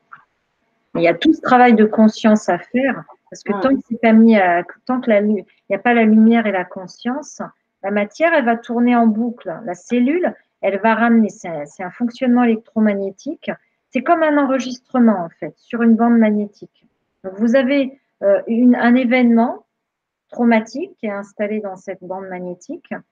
Eh bien, tant que cet événement traumatique, il ne va pas être enlevé, eh bien, ça tourne en boucle. Et ça revient toujours sur le même événement traumatique. Jusqu'au moment où on va mettre de la conscience sur cet événement traumatique, on va libérer la charge émotionnelle qui est dessus. Et du coup, là, eh ben, ça fait quoi? Ça libère de l'énergie. Et hop, ça se met à circuler beaucoup plus facilement et c'est beaucoup plus fluide. Et du coup, l'énergie, elle fait quoi? Elle envoie de l'information à l'univers, comme quoi, ça y est, je suis libérée et il y a des opportunités qui se présentent. C'est comme ça que ça fonctionne en fait. C'est pour ça que la matière, elle interagit. Il y a la matière visible et la matière invisible. En fait, on est constitué à 99% de vide. L'atome, il est constitué à 99,9% de vide. Et pourtant, on est solide, alors qu'on est plein de vide. Et donc, quand on a des expansions de conscience, il se passe quoi ? Moi, ça m'est arrivé de sentir ça quelquefois, c'est qu'on ne sent plus la limite du corps. On bascule dans le tout. C'est-à-dire qu'en fait, on connecte à la matière invisible. La matière visible et la matière invisible se connectent. Ouais. Il n'y a plus le champ de limitation du corps physique. Et donc, on a l'impression d'être le tout. Ouais. Ça arrive quand on médite, quand on fait des choses. Enfin, voilà, donc... Et ça, il y en a plein qui peuvent témoigner. Ouais. C'est quand, en fait, la matière, on connecte au 99,9% de vide. Et là, clac, on tombe dans la vacuité et pouf, il n'y a plus de limitation, en fait. Et on est dans la matière. Et en même temps, on est dans cette matière invisible, le cosmos, et en même temps, après, on revient à notre corps, aux sensations. Alors, c'est une sensation temporaire, j'imagine. Oui, ça ne dure pas, parce que sinon, après, c'est compliqué de vivre sa vie. J'imagine que d'être tout le temps connecté comme ça, ça ne serait pas toujours évident, quoi. C'est des moments d'ouverture de conscience, quoi. Après, c'est bien évidemment que les grands êtres, ils sont tout le temps connectés, C'est d'ailleurs pour ça qu'ils ont, par exemple, ceux qui matérialisent, les êtres de lumière là, qui sont incarnés sur Terre, il y a des êtres spirituels qui matérialisent des choses. Ils vont chercher dans l'invisible ce qui est déjà présent et hop, ils le ramènent sous la forme visible et ils font apparaître des objets. Là, tout ça, c'est la transsubstantation de la matière. Alors là, c'est il faut vraiment maîtriser la matière. Ouais. Il y a un livre un peu qui explique ça, qui s'appelle « Les maîtres attentionnés ». Ouais, c'est de Spalding, là. Ouais. Des places, voilà. Après, c'est vrai que les êtres de lumière qui sont dans d'autres dimensions, ils travaillent, eux, ils ont cette capacité-là parce qu'ils maîtrisent l'aérodynamique, tous ces flux, ces déplacements cosmiques. Donc, pour eux, la matière, c'est facile. Mais nous, on est ici dans cette troisième dimension et du coup, parfois, c'est plombant, quoi. On se dit, mais c'est pas possible, je vais jamais m'en sortir, quoi. C'est très souvent, on s'est dit ça. Enfin, moi, je me suis dit ça, je me dis, mais c'est pas possible, j'avance pas, je reproduis toujours les mêmes schémas, c'est fatigant, quoi. Alors que je travaillais sur moi et je voyais que ça se reproduisait. Mais parce qu'en fait, dans la cellule, c'était pas libéré. Donc, au cœur de la matière, tant que la cellule n'a pas reçu l'information de libération, de l'événement, on va répéter. C'est pour ça que je passe mon temps à dire que c'est au cœur de la cellule que ça se passe, parce qu'on peut avoir la compréhension en thérapie, par exemple. On va avoir la compréhension mentale, mais si ça ne descend pas dans le corps, il ne se passe rien. C'est la première étape, la compréhension mentale. Après, il peut y avoir la libération émotionnelle. Et après, il y a tout le travail de conscientisation dans la cellule. C'est vraiment tout le travail. C'est ça le travail spirituel, en fait, je dirais. Il n'y en a pas d'autre. C'est la conscience cellulaire. Pour moi, c'est… Après, ça reste mon point de vue personnel, mais… Bien sûr, bien sûr. Il y a Isabelle qui demande « Est-ce que dans l'un des deux ateliers, nous équilibrerons le masculin et le féminin sacré ? Ces énergies semblent importantes pour créer dans la matière. » C'est l'énergie du point zéro qui est important, en fait. Oui, c'est l'énergie… en fait, sur la polarité cristalline, il n'y a plus, de polarité, en fait. Les êtres cristallins sont au point zéro. Donc, notre ADN cristallin, normalement, il est voué à être au point zéro. Donc, normalement, on est équilibré, on est dans l'androgynie. Donc, après, moi, j'avais pas forcément prévu parce que, voilà, c'était pas forcément comme thématique. Moi, j'avais plus axé sur le fait de travailler sur l'horizontalité. Oui. Ça peut être ajouté, hein. Après, moi, je travaille en guidance, donc je mets la thématique, mais ça se fera le jour J sur ce que me demandent les êtres de lumière. Parce qu'en fait, moi, je travaille aussi avec ce qu'on me dit. Et souvent, là, en ce moment, j'ai des êtres qui se présentent avec des technologies de lumière qui sont assez époustouflantes. Et donc, ils en profitent pour donner un maximum, pour transmettre un maximum de vibrations et d'informations. Donc, ça peut être des codes binumériques, ça peut être… Donc, tout ça, de toute façon, ça va travailler sur les polarités, ça travaille sur l'équilibrage, sur la libération émotionnelle et sur la libération mentale. Parce que tout ça, ça va avec, en fait. C'est complexe, hein. On est des êtres complexes, mais l'un ne va pas sans l'autre. Donc, quand on fait un travail au niveau cellulaire, ça va libérer au niveau émotionnel et ça va réagencer au niveau du psychisme. Mais le mental, je dirais, c'est ce qu'il y a de plus difficile, en fait. Le corps mental, c'est celui qui est le plus densifié parce qu'on est dans des croyances individuelles, familiales et sociétales. Donc, on se trimballe les trois trucs, quoi. Alors déjà, on se trimballe nos mémoires qu'on ramène d'autres vies avec nos croyances. On s'incarne dans une famille et on prend toutes les… Enfin, souvent, hein, on peut aussi être rebelle et partir à l'opposé, mais de toute manière, à un moment donné, il faut sortir du carcan. Même si on est rebelle, on est en opposition, donc il faut aussi se libérer de ça. Et donc, on a pris le carcan familial avec toutes ces croyances. Et après, on vit dans une société, dans un pays. Donc, on se trimballe aussi tout ça au niveau collectif. Donc, moi, je pense, enfin, encore une fois, je crois que c'est vraiment ce qu'il y a de plus lourd, le corps mental à libérer. Le corps émotionnel est peut-être plus facile à libérer. Enfin, ça dépend pour certains. Certains sont tellement fermés en protection que pour eux, être dans l'émotion, ça va être difficile. Après, ça dépend de chaque personne aussi. D'ailleurs, je ne sais pas si c'est un lien avec ce que tu es en train de dire, mais j'ai envie de poser la question voilà, de Anna Fati, hein, qui nous dit deux choses. J'enchaîne les ateliers et j'attends que ça descende. C'est vrai qu'il y a souvent des personnes qui enchaînent un peu les ateliers qu'on peut faire en ligne, hein, même sur… Oui. chez nous ou ailleurs, ou en physique, et qui en fait, il ne se passe rien. Qu'est-ce que tu peux en dire de... Alors, d'abord, d'éviter d'enchaîner les ateliers, d'en faire trop, parce qu'à un moment donné, c'est de l'information vibratoire. Après, moi, je ne sais pas comment les autres travaillent, donc je peux parler de moi, de mon expérience à moi et de mes ateliers. Je ne peux pas parler des autres, quoi. Je ne sais pas comment les autres travaillent. Moi, ma particularité, c'est quand même de faire descendre dans la matière. Et je fais toujours le même travail. Je commence toujours de la même manière, sur l'enracinement, faire descendre dans la terre. C'est le b.a.-ba pour moi du travail. Parce que justement, j'ai un monsieur en atelier qui s'était pas ancré. Il m'a dit « Oh là là, ça a commencé à tourner. » Quand on est monté en... Parce qu'on monte en fait en vibration. Et là, il me dit « Je suis partie, ça m'a fait comme un tournis. » Et je dis ça, c'est parce que tu t'étais pas ancré. Et pourtant, le travail d'ancrage le fait. Donc, c'est vraiment la base, c'est vraiment descendre dans la matière. Et donc, une fois qu'on descend dans la matière, après, moi, je fais descendre les énergies et j'insiste. J'insiste pour faire descendre dans la matière. Donc, après, moi, éviter d'en faire trop parce que aussi la cellule, elle va saturer. Donc, elle n'a pas le temps de travailler, de traiter l'information. Et si elle n'a pas le temps de traiter l'information, c'est contre-productif. Hein. Le corps, moi hier j'ai fait un atelier, je me suis réveillée ce matin, je pesais 3 tonnes.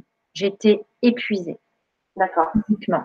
L'atelier, l'énergie qui est descendue, c'était tellement intense, tellement puissant que je me suis réveillée ce matin, je serais restée couchée toute la journée si je m'étais écoutée. Parce que tellement ça descend physiquement dans la matière. Et si vous êtes fatigué après un atelier, en général, c'est bon signe, c'est que ça descend dans le corps physique. Et ça ne descend pas dans la matière, c'est que le boulot, il n'est pas fait dans la matière, ça reste en subtil. Après, moi, je ne peux pas parler des autres intervenants qui… Non, mais justement, il y a Anna Fatih qui a fait avec toi un atelier qui s'appelle Melchizedek, et qui voulait savoir du coup qu'elle pouvait enchaîner avec cet atelier. Alors, le travail qu'on a fait était extrêmement puissant avec Melchizedek et je te conseille de l'intégrer avant de faire ça. Parce que normalement, franchement, avec les 4 ateliers Melchizedek, même moi, j'ai été étonnée de ce qui descendait. C'était extrêmement puissant. Moi, je me sens plus du tout la même. Il y a eu vraiment un changement radical et j'ai eu pas mal de gens qui m'ont dit qu'ils sentaient que ça n'avait plus rien à voir. Donc, si tu ne sens pas là, effectivement, là, je pense qu'il y a un blocage au niveau de la matière. Ouais. Parce que c'était tellement puissant que si là, tu n'arrives pas à sentir, c'est que là, il y a une forte chance que tu ne sois pas totalement ancré dans ta matière. Après, c'est vrai que voilà, le travail dans la matière, ça peut se faire aussi, ce que je disais au tout début, à travers une pratique régulière de yoga, hein, de yoga ou de qigong, où là, vous allez travailler sur le ressenti, travail sur l'énergétique, le qigong, le tai chi. Voilà, c'est tout ce qui est technique corporelle, après il y en a d'autres, hein, mais ça va vous aider à descendre. Alors peut-être qu'il faut que tu fasses un travail à la fatigue de conscience corporelle à travers une pratique comme ça, pour descendre. Et pas tout le temps être dans le vibratoire, parce qu'effectivement, moi, j'étais beaucoup dans le vibratoire, et il a fallu que je fasse tout le travail en fait. Alors qu'est-ce que j'ai fait? J'ai travaillé pendant 1 an et demi en fait avec une kiné en fasciathérapie et j'ai souffert le martyr parce que c'était extrêmement difficile et douloureux. Après, j'ai travaillé avec la libération du péricarde chez une thérapeute pour vraiment descendre dans ma conscience, la conscience de mon corps. J'ai fait tout un boulot dans le corps. Et je continue d'ailleurs à aller voir quelqu'un qui travaille dans mon corps et qui, pour pouvoir aller plus haut, je suis obligée de descendre plus bas. Donc, si vous avez des difficultés dans le corps, essayez de tenter une technique corporelle. D'abord, plutôt que de passer par le vibratoire. C'est ce que je conseille. D'accord. Parce qu'effectivement, d'enchaîner les ateliers vibratoires, ça ne va pas t'aider forcément à être dans le ressenti du corps. Ça va t'aider à déployer tout ce qu'il y a à déployer en subtil dans ton ADN quantique, mais ça ne va pas forcément t'aider à descendre dans ton corps. Le but, normalement, c'est vraiment d'être incarné, quoi. Donc, ceux qui ont des difficultés pour être incarnés, voilà, une technique corporelle, un travail avec un kiné, en fasciathérapie. La fasciathérapie, c'est très bien. C'est vraiment un travail de conscientisation dans le corps. La fasciathérapie, c'est bien parce que ça travaille sur le mouvement fondamental. Donc, la vie à l'intérieur de soi. Et donc, ça remet en mouvement la vie dans les tissus qui peuvent être inertes. Donc, ça, c'est vrai que ça met de la conscience dans le corps, hein, la fasciathérapie. Après, la kinésio aussi, hein, c'est bien. Hein, parce que oui, aussi, oui, bien sûr. Oui. La kinésiothérapie, on va interroger le corps. Mais il y a d'autres méthodes, il y a la méthode Bowen, enfin il y a plein de méthodes. Oui, oui, après il y a plein de choses, oui, bien sûr. Après, il faut le sentir, voilà. On va nous attirer, etc. Il y a Nancy qui pose une question intéressante, c'est que par exemple, quand on fait des ateliers où on est très nombreux en ligne, comme ça, à distance aussi, est-ce que ça marche? Ben oui, ça marche, parce qu'en fait, ça crée un égrégore de conscience et ça agit. Hein. En tout cas, moi, je dois dire que là... Je suis super étonnée là, de tout ce qui est descendu là, dernièrement. C'était tellement puissant. C'est des êtres qui sont venus d'une autre galaxie qui n'avaient jamais donné la technologie de lumière qu'ils nous ont donnée. Et c'est la première fois qu'ils la donnaient. Ils attendaient ça avec impatience de pouvoir donner cette technologie qui activait l'ADN à des êtres qui étaient en processus d'évolution et d'ascension. Donc après... oui, ça fonctionne. Après, il faudrait interroger des gens qui ont participé aux ateliers et qui, je sais qu'il y en a, Brigitte de La Réunion, elle participe régulièrement. Oui, mais au début du chat, on peut remonter le chat si on veut. Effectivement, voilà. il y a eu quelques commentaires à ce sujet. Voilà, donc après, il vaut mieux interroger les gens qui ont participé aux ateliers, quoi. Ouais, absolument. Comment ils ont vécu les ateliers, est-ce que ça a une incidence, enfin j'ai eu pas mal de témoignages de gens qui étaient très secoués par rapport au troisième atelier, j'en ai fait 4. Troisième atelier, en fait, ils ont été secoués sévèrement là, avec ces êtres qui nous ont donné cette technologie de lumière.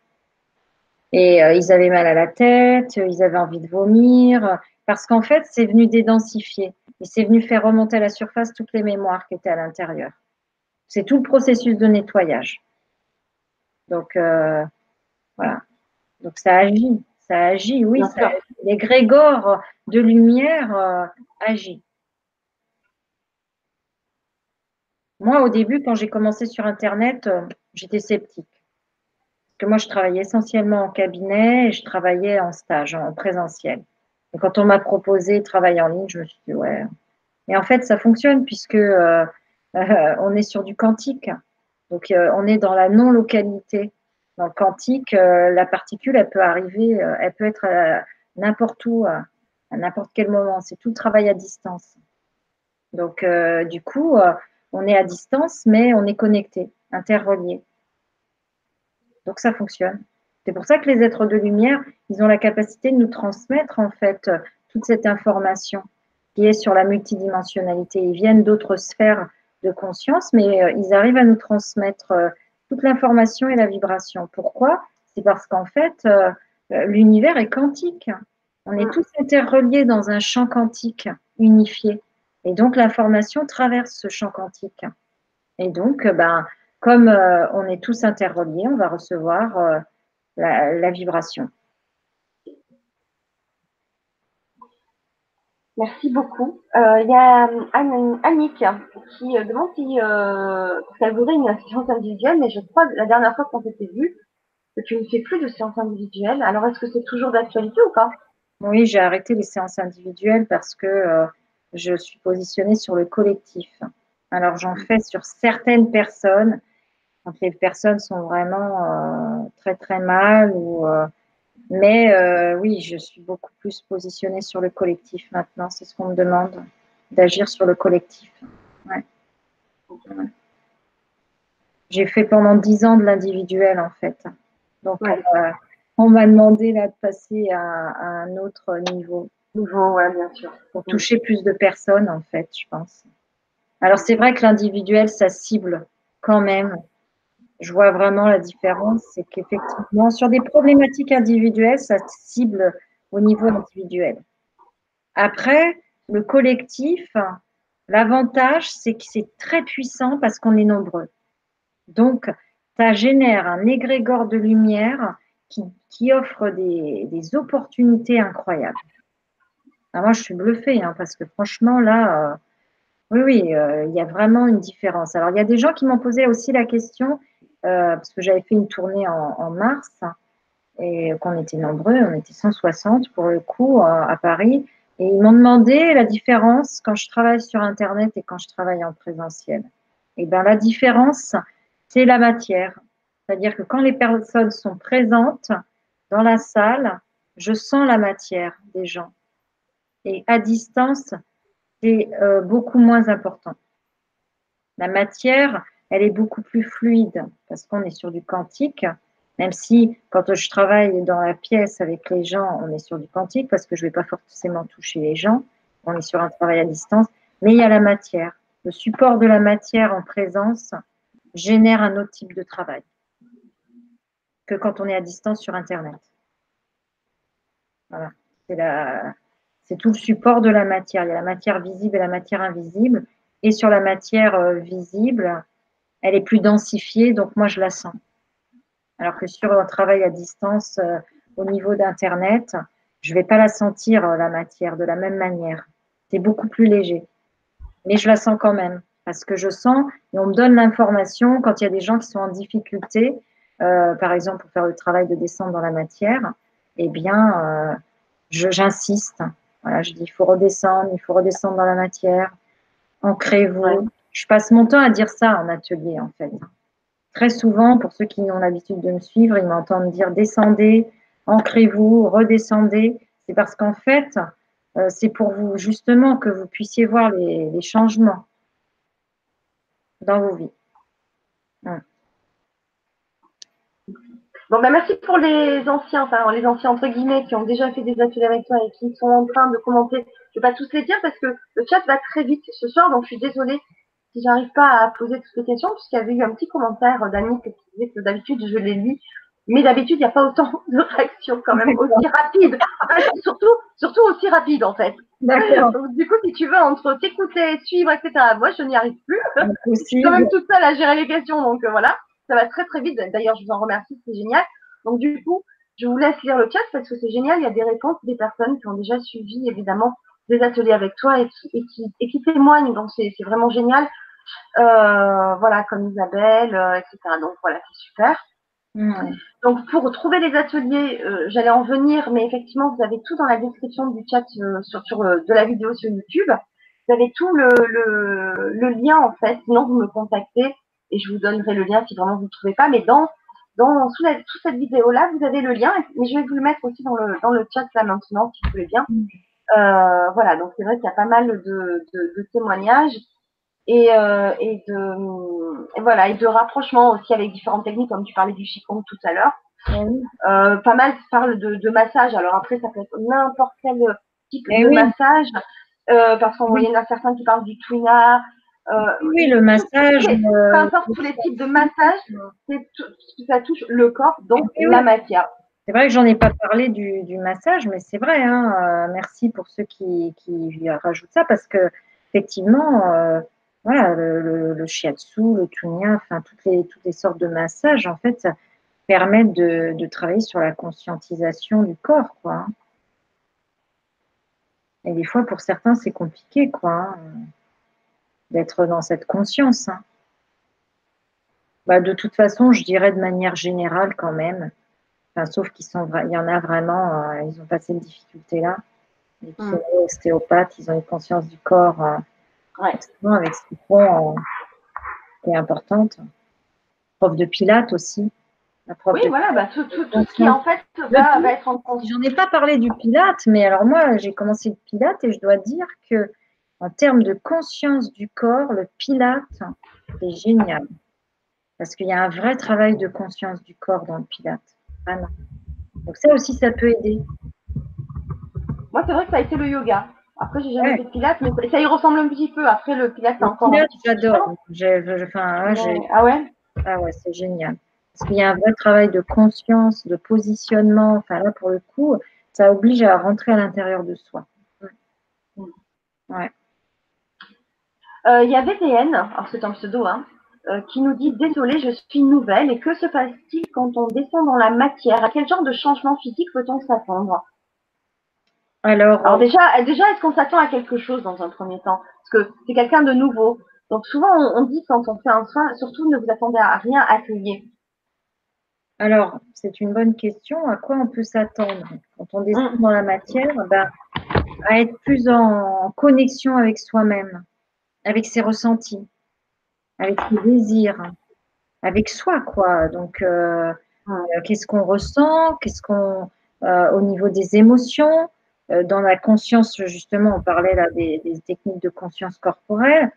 Des fois, on n'a même pas conscience de là où on a mal. C'est bien pour ça que les gens ils tombent malades. C'est qu'avant de tomber malade, le corps, il parle, il dit des choses.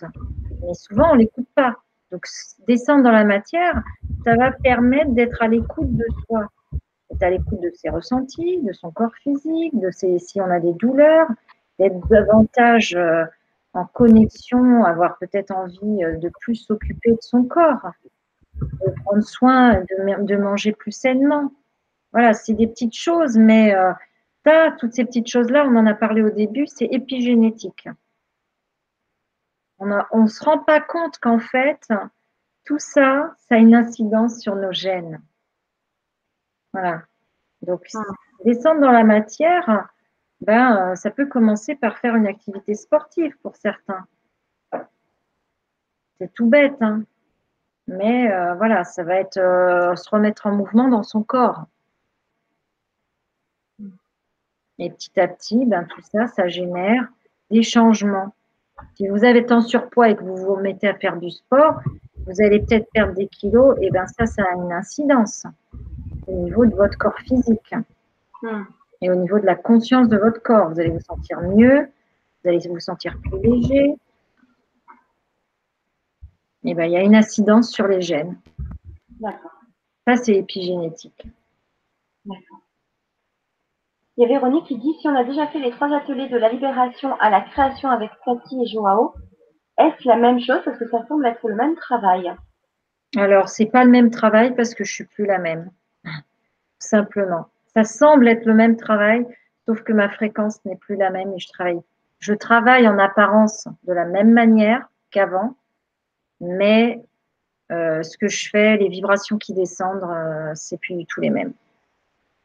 Là, vraiment, ça n'a plus rien à voir. Et ça ne sera plus les mêmes dans 1 an et dans 2 ans, parce qu'on est des êtres en évolution et donc à chaque fois, je passe sur des paliers de conscience différents et donc forcément, en fonction de mon évolution, eh bien, vous participez, vous profitez des vibrations que je peux recevoir. Donc, ça sera différent, forcément. D'accord. Alors, il y a quelqu'un qui doit se connaître qui s'appelle Anna et qui dit qu'Aty est plus élevée. Par rapport à l'année dernière? Oui, bah oui, on évolue, hein. J'évolue. On évolue tous, voilà. Après, la Terre aussi, elle évolue, je veux dire, elle est plus la même. Comment la planète, elle a évolué, elle va continuer d'évoluer. On va monter en vibration. Il y a des pics au niveau de la résonance de Schumann, donc elle fait des accélérations, la Terre. Donc, on est tous différents, bien sûr, que là, moi, en l'espace de 3 mois, là, j'ai fait un bond quantique. Et donc, les vibrations qui descendent ne sont pas les mêmes qu'en début d'année déjà. Donc, oui. Hein. Alors, est-ce que tu nous as donné le programme des 2 ateliers? Oui, je l'ai donné tout à l'heure. Voilà, donc le premier va commencer le 25 juin Et le deuxième, le 2 juillet, ça sera des mardis, mardi 25 juin et mardi 2 juillet, pardon, à 20h30 en ligne sur LGT, donc vous inscrivez. Donc je vous ai mis le lien sur le chat YouTube, sinon vous le retrouvez sous la vidéo.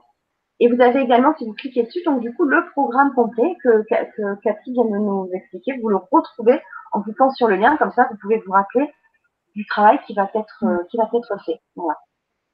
Et ouais, ça sera. Après, je sais. Moi, je propose une thématique, mais c'est toujours dans l'instant présent. Donc. Et dans l'instant présent. Et d'ici là, donc, on sait qu'il y aura peut-être des choses qui vont évoluer, qui vont se rajouter, et des êtres avec qui on va travailler, qu'on ne connaît pas forcément. Enfin, ouais, ça dépend aussi du groupe. Ça dépend. Ouais, c'est ça. Du groupe et de les. En fait, à chaque fois, ça s'adapte en fonction des gens présents. La configuration du groupe. Qu'il y a des êtres de lumière qui vont descendre et puis pas d'autres, et parce que le groupe va avoir une fréquence vibratoire particulière et certains êtres de lumière vont résonner plus à cette fréquence-là que d'autres. Donc du coup, c'est ça qui est étonnant. Même si la base de mon travail est toujours quasiment la même, je travaille toujours de la même manière en méditation guidée. Où je vous emmène à l'intérieur de vous, à faire un voyage à l'intérieur de vous avec des activations géométriques. Voilà. Donc, c'est toujours la même base. Pour ceux qui me connaissent, c'est voilà, l'ancrage, les activations, mais c'est jamais le même travail. C'est toujours le même travail et en même temps, c'est jamais le même travail. C'est-à-dire qu'en fait, c'est tout le temps dans l'instant présent. Donc, voilà, moi je m'adapte à ce qu'on me demande et quand des êtres se présentent et qu'ils me disent ben voilà, nous on est là pour t'aider et on va vous donner ça, ben, je dis ok, hein, let's go. Moi j'ai la particularité de pouvoir transmettre avec tous les peuples de l'univers. Voilà, c'est ma particularité parce qu'une fois j'ai demandé, j'ai dit mais pourquoi certains êtres de travailleurs de lumière sur Terre ne travaille qu'avec par exemple, que les Acturiens ou d'autres qu'avec les Pléiadiens. Et moi, oui. Et ben en fait, ils m'ont répondu que j'avais quelque chose au niveau de mon ADN, une configuration dans mon ADN qui me donne la possibilité de pouvoir converser avec tous les peuples de l'univers. Voilà, ça a été la réponse qu'on m'a faite. J'ai une signature ADN particulière qui permet ça. Donc, voilà. Et donc, du coup, pendant les soins, du coup, tac, ça peut. Ah, ils viennent, en fait. Ils viennent pour qu'ils sentent l'opportunité et qu'on est réceptif et en capacité de recevoir ce qu'ils vont transmettre. Ils viennent et ils donnent. C'est ce qui s'est produit sur le 3e atelier, en fait, où cette technologie de lumière qui travaillait sur le plasma, en fait, c'était du plasma. Travailler le plasma modifie l'ADN en profondeur, eh bien, ils ont transmis ça. Et donc là, ils m'ont dit, on n'a jamais donné cette technologie. Cette technologie, on l'a mise au point, on a mis du temps à la mettre au point et on attendait l'opportunité de pouvoir la transmettre parce qu'en fait, elle s'adressait forcément à des êtres qui en avaient besoin et dont leur ADN était en pleine évolution, ce qui est notre cas puisqu'on est... la planète dans l'univers qui est en train d'ascensionner. Certaines autres planètes ont déjà ascensionné, d'autres sont en attente d'ascension, mais la nôtre, elle est en période d'ascension. Donc, ils attendaient cette opportunité-là. Et ils attendaient les êtres qui soient en capacité de recevoir ça et quelqu'un qui puisse transmettre et recevoir, en fait. Voilà. Et la capacité de pouvoir recevoir et ensuite émettre. Ils m'ont dit. Donc c'est génial. Donc c'est ça aussi le groupe sur Internet.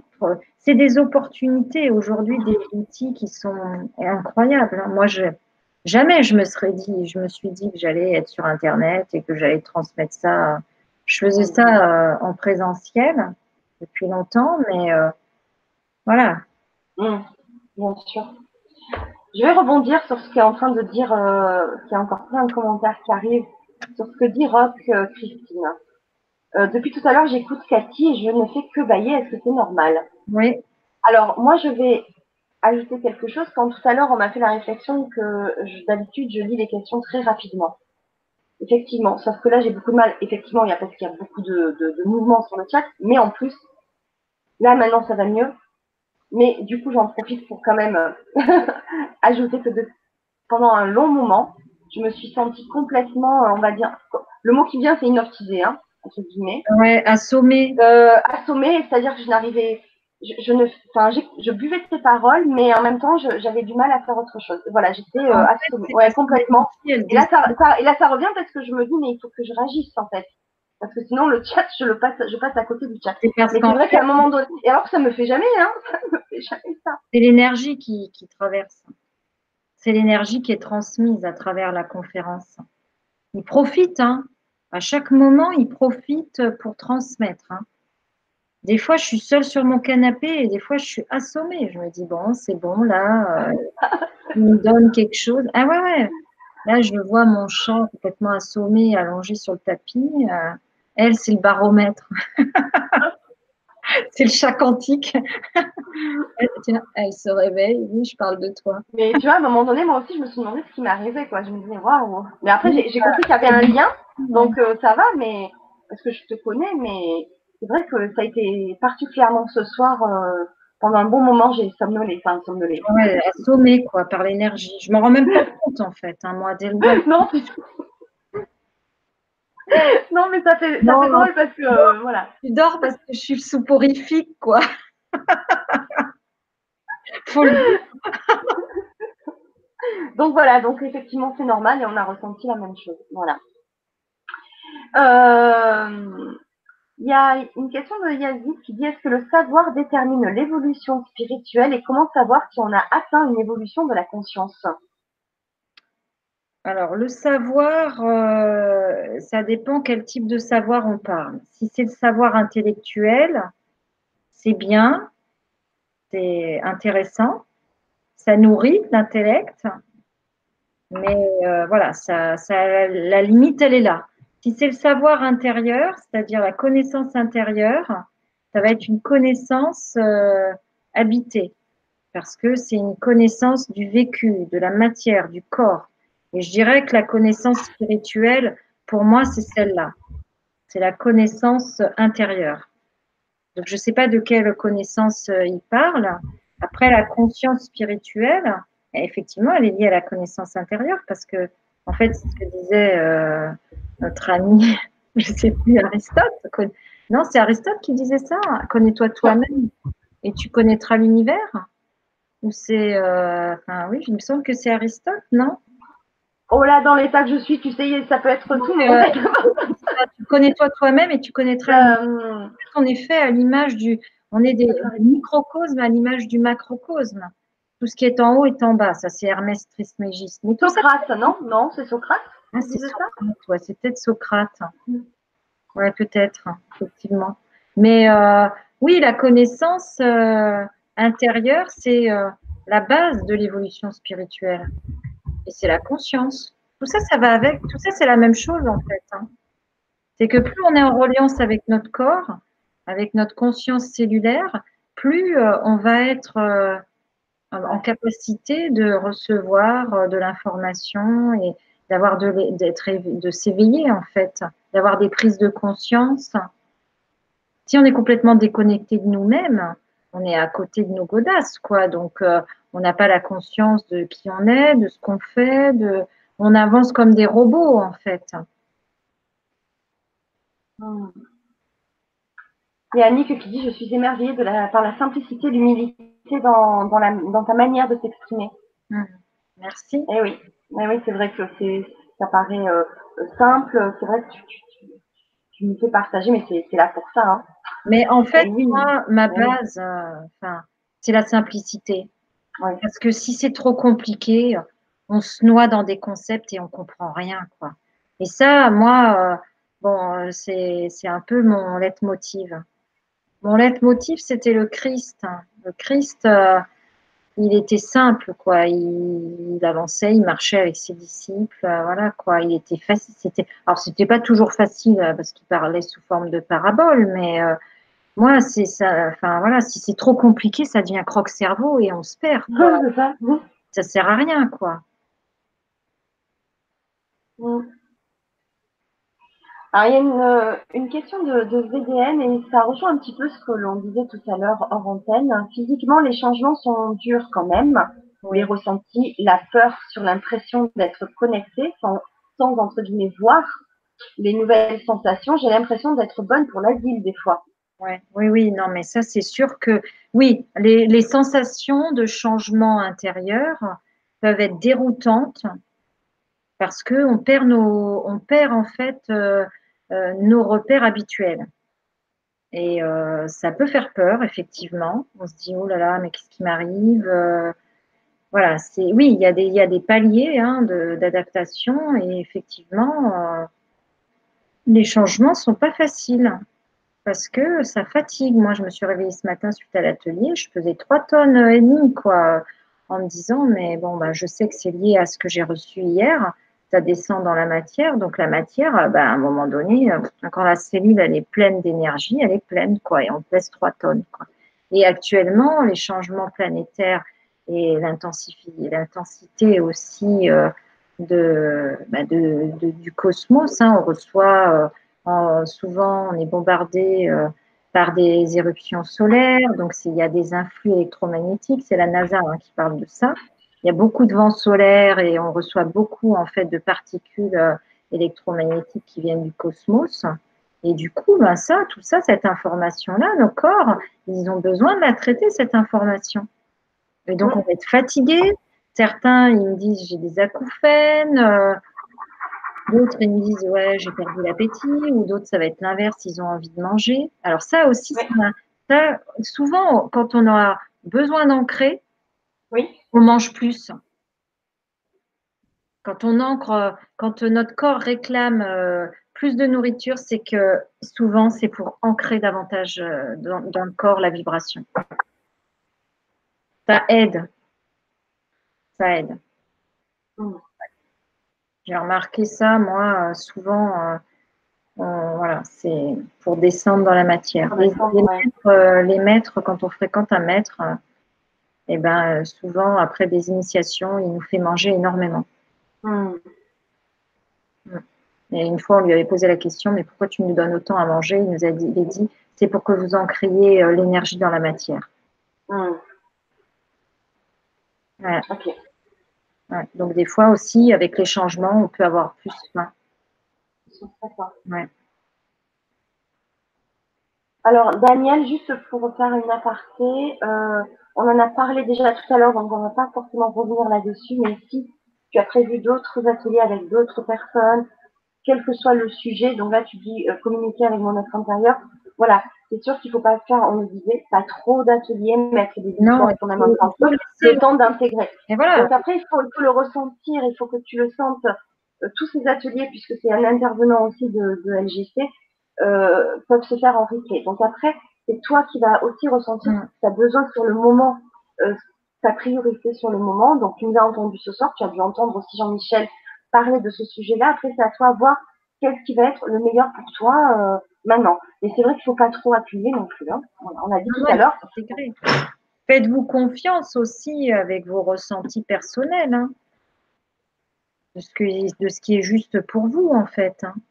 Si là, vous sentez que c'est trop, ben non, il ne faut pas le faire. Ça ne sert à rien d'aller surcharger la machine pour être à plat cet été. Mais bien sûr. Et puis, de toute façon, cet atelier avec Cathy sera toujours là sur LGC. Donc, cet été ou à la fin de l'été, vous pouvez y revenir et voilà. Donc, voilà. Mais voilà, il faut quand même y aller doucement parce que je sais qu'avec toi, c'est puissant, Cathy.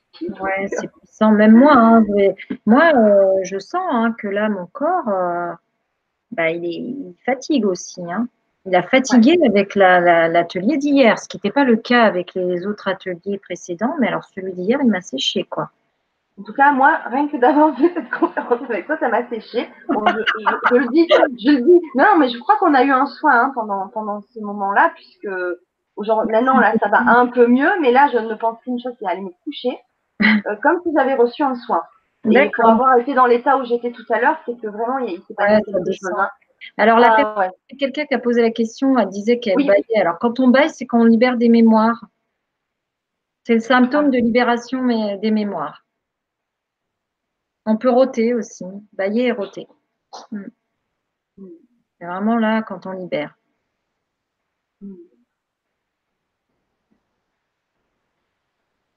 Ok.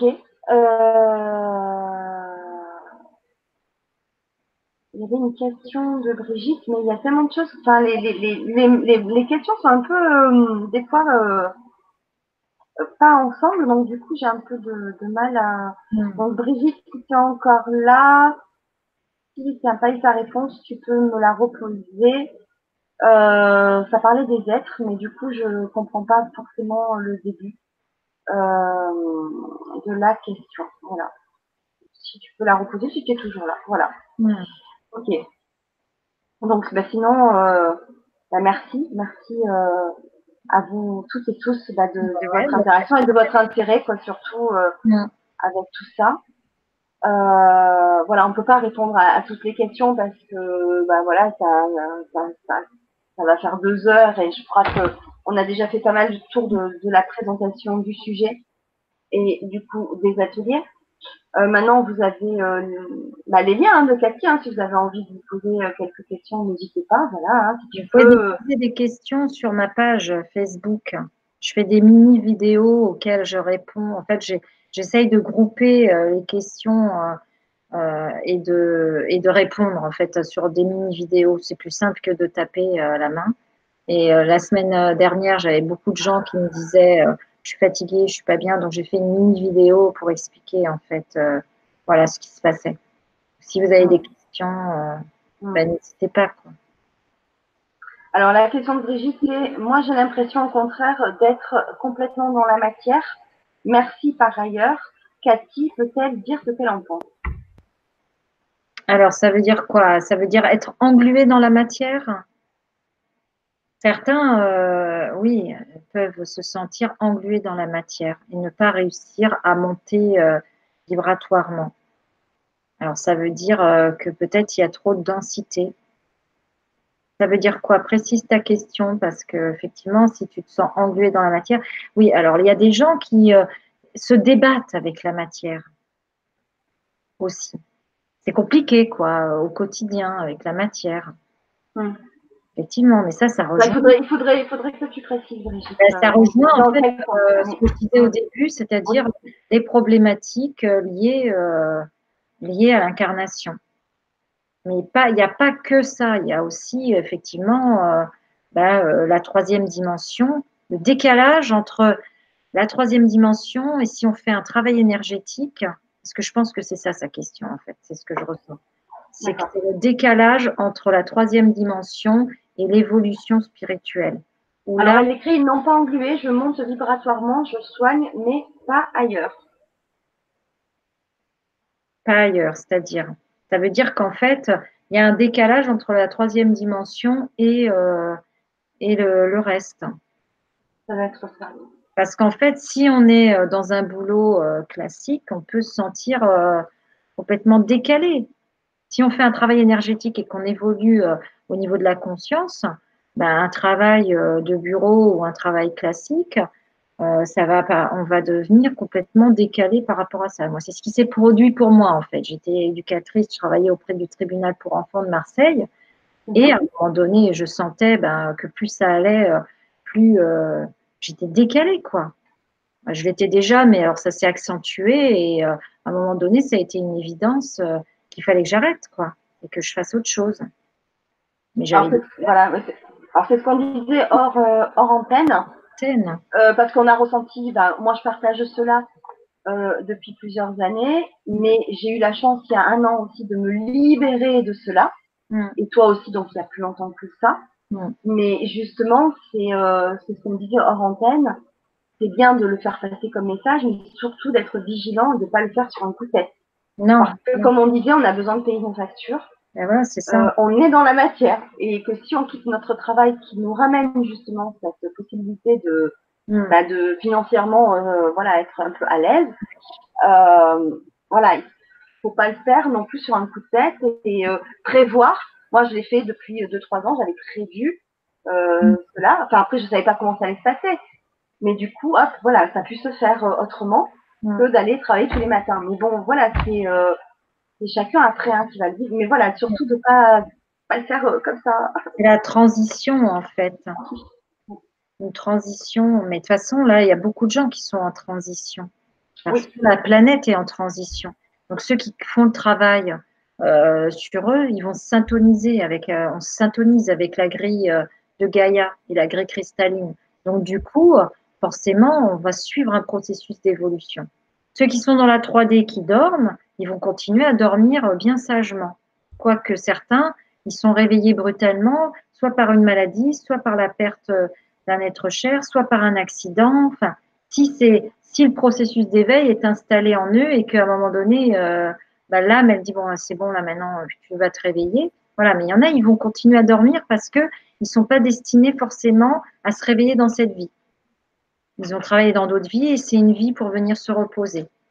Et puis, il y en a d'autres, ils ne veulent pas entendre les symptômes qui se présentent dans leur vie. Ils sont dans le déni, ils mettent le mouchoir dessus et puis ils continuent comme ça. Donc après, chacun agence en fonction de qui il est. Mais de toute façon, nous, enfin, ceux qui travaillent sur eux, ils vont avoir une syntonisation avec Gaïa et la grille de Gaïa. Donc forcément, on va suivre le processus d'évolution. Et à un moment donné, on se sent en décalage, quoi, hein. On se dit, bon, là, mon boulot, ça va plus du tout, il faut que je fasse quelque chose parce que là, je me sens hyper mal dans ce que je fais. Voilà. Il y a plein de gens qui sont en transition comme ça, qui me disent, oh là là, je me sens hyper mal dans mon boulot.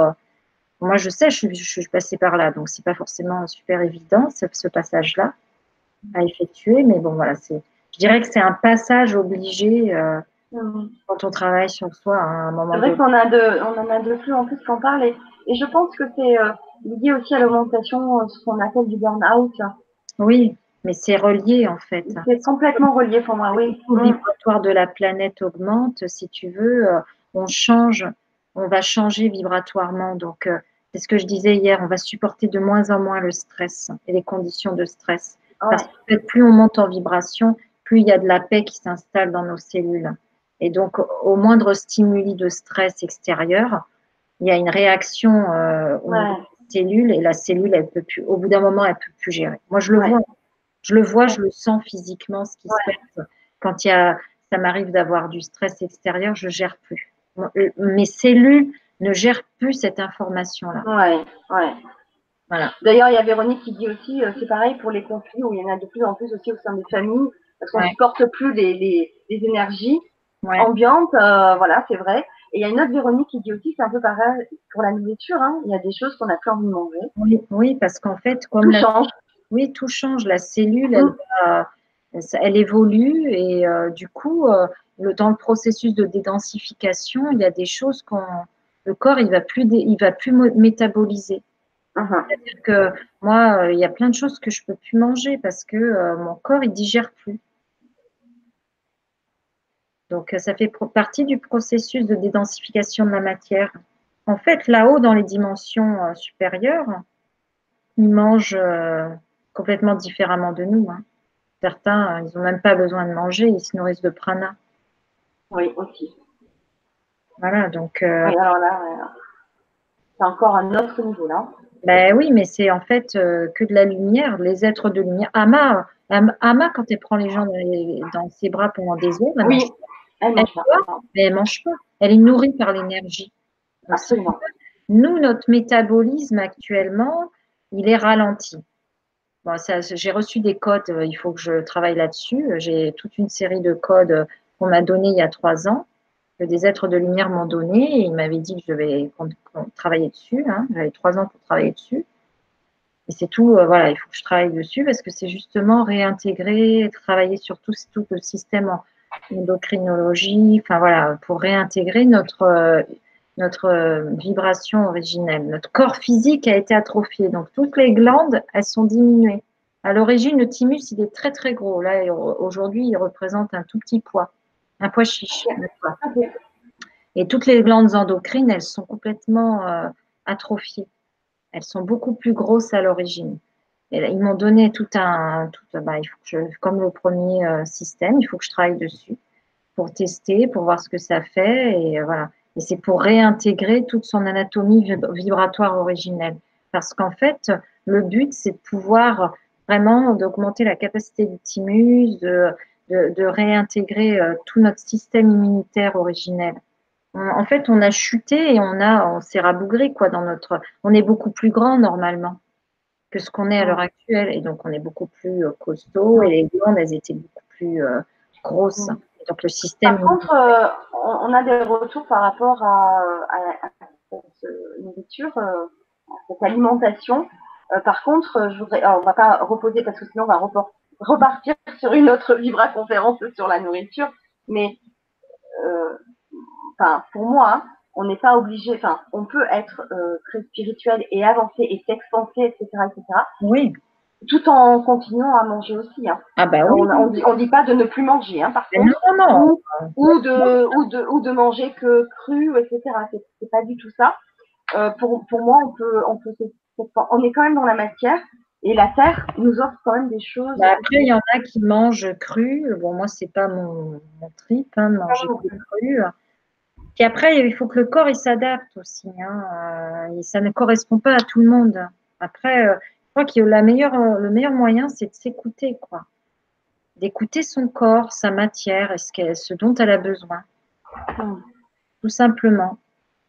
Oui. Il y en a qui pose la question, est-ce qu'on peut aller voir Ama? Oui, bien sûr. Elle fait des tournées. Elle vient en novembre. En général, elle vient en novembre. Alors maintenant, elle ne vient plus sur Toulon, j'ai vu. Pour la saison prochaine, elle vient sur Marseille. Ouais. C'est génial. Bon, c'est pas loin, tu vas me dire. Hein, mais du coup, moi, c'était à côté. Maintenant, c'est un peu plus loin. C'est moi. Ouais, c'est génial. Bah, tu sais, je pense qu'en fait, Marseille en a vraiment besoin. Ouais. La vibration qu'elle installe, c'est pas anodin si elle vient à Marseille, parce que c'est costaud Marseille. Hein. Oui. Ouais, vibratoirement c'est costaud, donc ces êtres-là, en fait, ils viennent, c'est jamais du hasard. Hein. Oui, mais ça fait des années, là, ça juste a changé. Ouais. Voilà. C'est bien. Et puis après, on peut aller aussi dans son centre en Inde, hein, où elle est là. Oui. Moi, j'ai une amie, une intervenante aussi sur LGT, Céline Combé, qui est allée au mois d'octobre, hein, être auprès d'elle, voilà.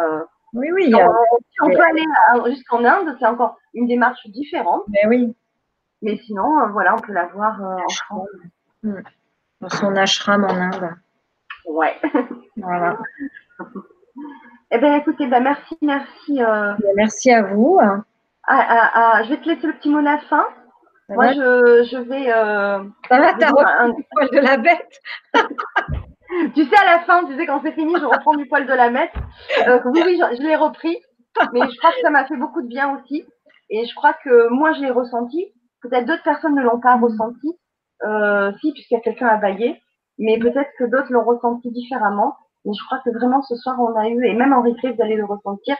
Voilà, il y a eu quelque chose qui s'est passé, et un soin qui s'est fait. Il y a quelque chose qui s'est fait. Donc oui, je reprends du poil de la bête. Et pour vous dire que... on se retrouve donc très vite. Hein, le premier atelier, c'est le 25 juin. Et, comme je le dis très souvent, pour nous aider à contribuer à faire circuler la lumière et à faire connaître les intervenants et leur travail, et mon travail aussi, c'est de faire partager ces vidéos-là à votre réseau, sur les réseaux sociaux ou par mail, à vos amis d'en parler, de parler de ces ateliers aussi pour aider votre entourage aussi à avancer et à évoluer. Donc voilà, merci de contribuer à partager l'information, à vous abonner aussi à nos chaînes respectives, Cathy Taulois, donc c'est le nom de sa chaîne, c'est très simple, c'est Cathy Taulois sur YouTube. Ben, abonnez-vous, sur la mienne aussi, hein, moi la mienne personnellement c'est la web TV de Fanny, où j'ai aussi d'autres émissions, et voilà, ça nous permet de nous faire connaître, et voilà, donc et nos pages Facebook également, pour avoir les informations nécessaire quand Cathy fait une vidéo, puisqu'elle en fait de plus en plus aussi toute seule.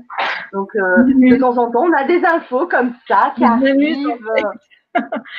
Donc, c'est chouette. J'adore. C'est génial. Des infos, je les partage, en fait. Voilà, donc, du coup... Puis, je réponds aussi, aux questions aussi, parce que des fois, certains s'inquiètent, se demandent si ce qu'ils ressentent, c'est normal ou pas. Donc, voilà, je réponds... Quand j'ai la réponse, je réponds. Hein. Des fois, j'ai pas la réponse à tout non plus. Hein. Je suis pas Dieu le Père. Donc, voilà. Ça a le mérite d'être... voilà, c'est très simple. C'est dans Voilà, c'est dans l'échange, le partage, tu peux pas, voilà, c'est. Mais oui, c'est plus simple, moi, de toute façon, c'est clair. Voilà, exactement. Et je crois que sur le chat, on a bien compris comme tu étais, on t'a bien perçu, et voilà, donc il y a encore des gens qui te côtoient et qui encore continuent à témoigner, donc c'est super. Ah bah merci. Super, merci. Il y en a beaucoup qui parlaient aussi ce soir, enfin de temps en temps, que je voyais marquer les codes vénusiens, mais en fait, ça fait partie aussi de tout cet ensemble hein, d'êtres qui travaillent en collaboration avec toi. C'est des codes que j'ai reçus, je ne sais plus en quelle année, hein, que je reçois sans arrêt en fait de l'information. Et c'est des codes qui venaient de Vénus et qui sont reliés aux mères divines vénusiennes. Donc c'est de la douceur, c'est de l'amour, c'est vraiment… voilà, et donc je les avais transmis sur la chaîne ADN. Donc c'est pour ça les gens parlent des codes vénusiens.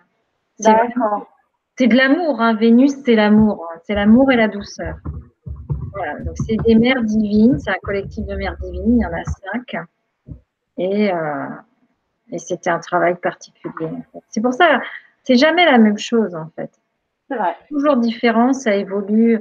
Les ouvertures cosmiques là, sont tellement impressionnantes qu'il y a de plus en plus d'êtres de lumière, de galaxies différentes qui viennent. Hein. C'est hallucinant. Hein. Les ouvertures, là, il y a quelques années, ce n'était pas comme ça. Hein. Il n'y a plus en fait de séparation entre les dimensions aujourd'hui. Avant, il y en avait. Il fallait monter en octave. Enfin, il faut quand même monter en fréquence, mais il y a une facilité aujourd'hui de communication universelle qui est impressionnante. Et ça va s'intensifier. Parce que la planète Terre va monter en vibration. Donc forcément, il y a plein de peuples. Encore qui... ah bah encore oui, ça s'arrête jamais. On va continuer. Hein. De toute façon, son processus, c'est l'ascension. Donc, et donc, tous ces êtres qui ne pouvaient pas, parce qu'on était trop densifiés, on était trop dans la 3D, il y a plein de peuples qui ne pouvaient pas nous atteindre hein, parce que notre vibration était trop basse. Donc là, comme ça augmente, eh ben, ils peuvent nous contacter, tout simplement. Alors qu'il y a quelques années en arrière, ils ne pouvaient pas. Voilà. Eh oui. Voilà l'explication. Donc, écoutez, je vous retrouve pour ceux qui s'inscriront le 25 juin. Je rappelle que le lien pour s'inscrire et pour avoir le programme, c'est sous la vidéo, dans le descriptif YouTube, dans le chat aussi un peu plus haut, même beaucoup plus haut, je crois. Sinon, je vais le remettre là juste maintenant vers la fin. Et sinon, vous pouvez nous contacter également pour avoir le lien si vous ne le trouvez pas. Je voulais répondre aussi à Domarie parce que j'avais un peu fait une parenthèse. C'était sur les modalités de paiement. C'est vrai que pour l'instant, je l'ai prévu en une fois. Les deux ateliers, c'est 75 €. Je l'ai prévu en une fois. Apparemment, il y a eu quelques demandes pour un règlement en deux fois. Donc, peut-être que je vais demander au technicien, à partir de demain, de le proposer en deux fois. Voilà. Donc, c'était ma petite précision de fin d'atelier, de technique, côté paiement. Voilà, on verra ça à partir de demain tranquillement, quand je me serai aussi un peu reposée, remise, parce que là, j'avoue que ce soir, ça a été puissant. Alors, je vais imaginer les ateliers qu'on va vivre. Ça va être costaud, je pense. Ça va être costaud, mais on en a fait au mois d'octobre et voilà, ça m'a permis aussi moi d'avancer. On a eu quelques retours des autres du groupe aussi, donc voilà, ça va être très bon aussi et on en a besoin pour avancer, comme tu dis. En fait, c'est à chaque fois, moi, ça me fait aussi changer de vibration. Et toi aussi. Ah oui, c'est impressionnant. Hein. Moi, je le vois sur moi. Hein. Ouais, le travail, il est collectif, il est pour tout le monde, hein. Il est pour vous, il est pour moi aussi. Hein. Oui. Ben oui, c'est dans les deux sens. Hein. Moi, je prends et je vous retransmets, mais je prends aussi, quoi. Donc, je vois bien que j'évolue aussi, quoi. Donc, c'est génial, c'est super. Voilà, bon, je vous souhaite une bonne nuit. Un grand merci à toutes et à tous. Un grand merci, Cathy, et à très bientôt, Fanny, de me recevoir sur ta chaîne. Et puis, à bientôt.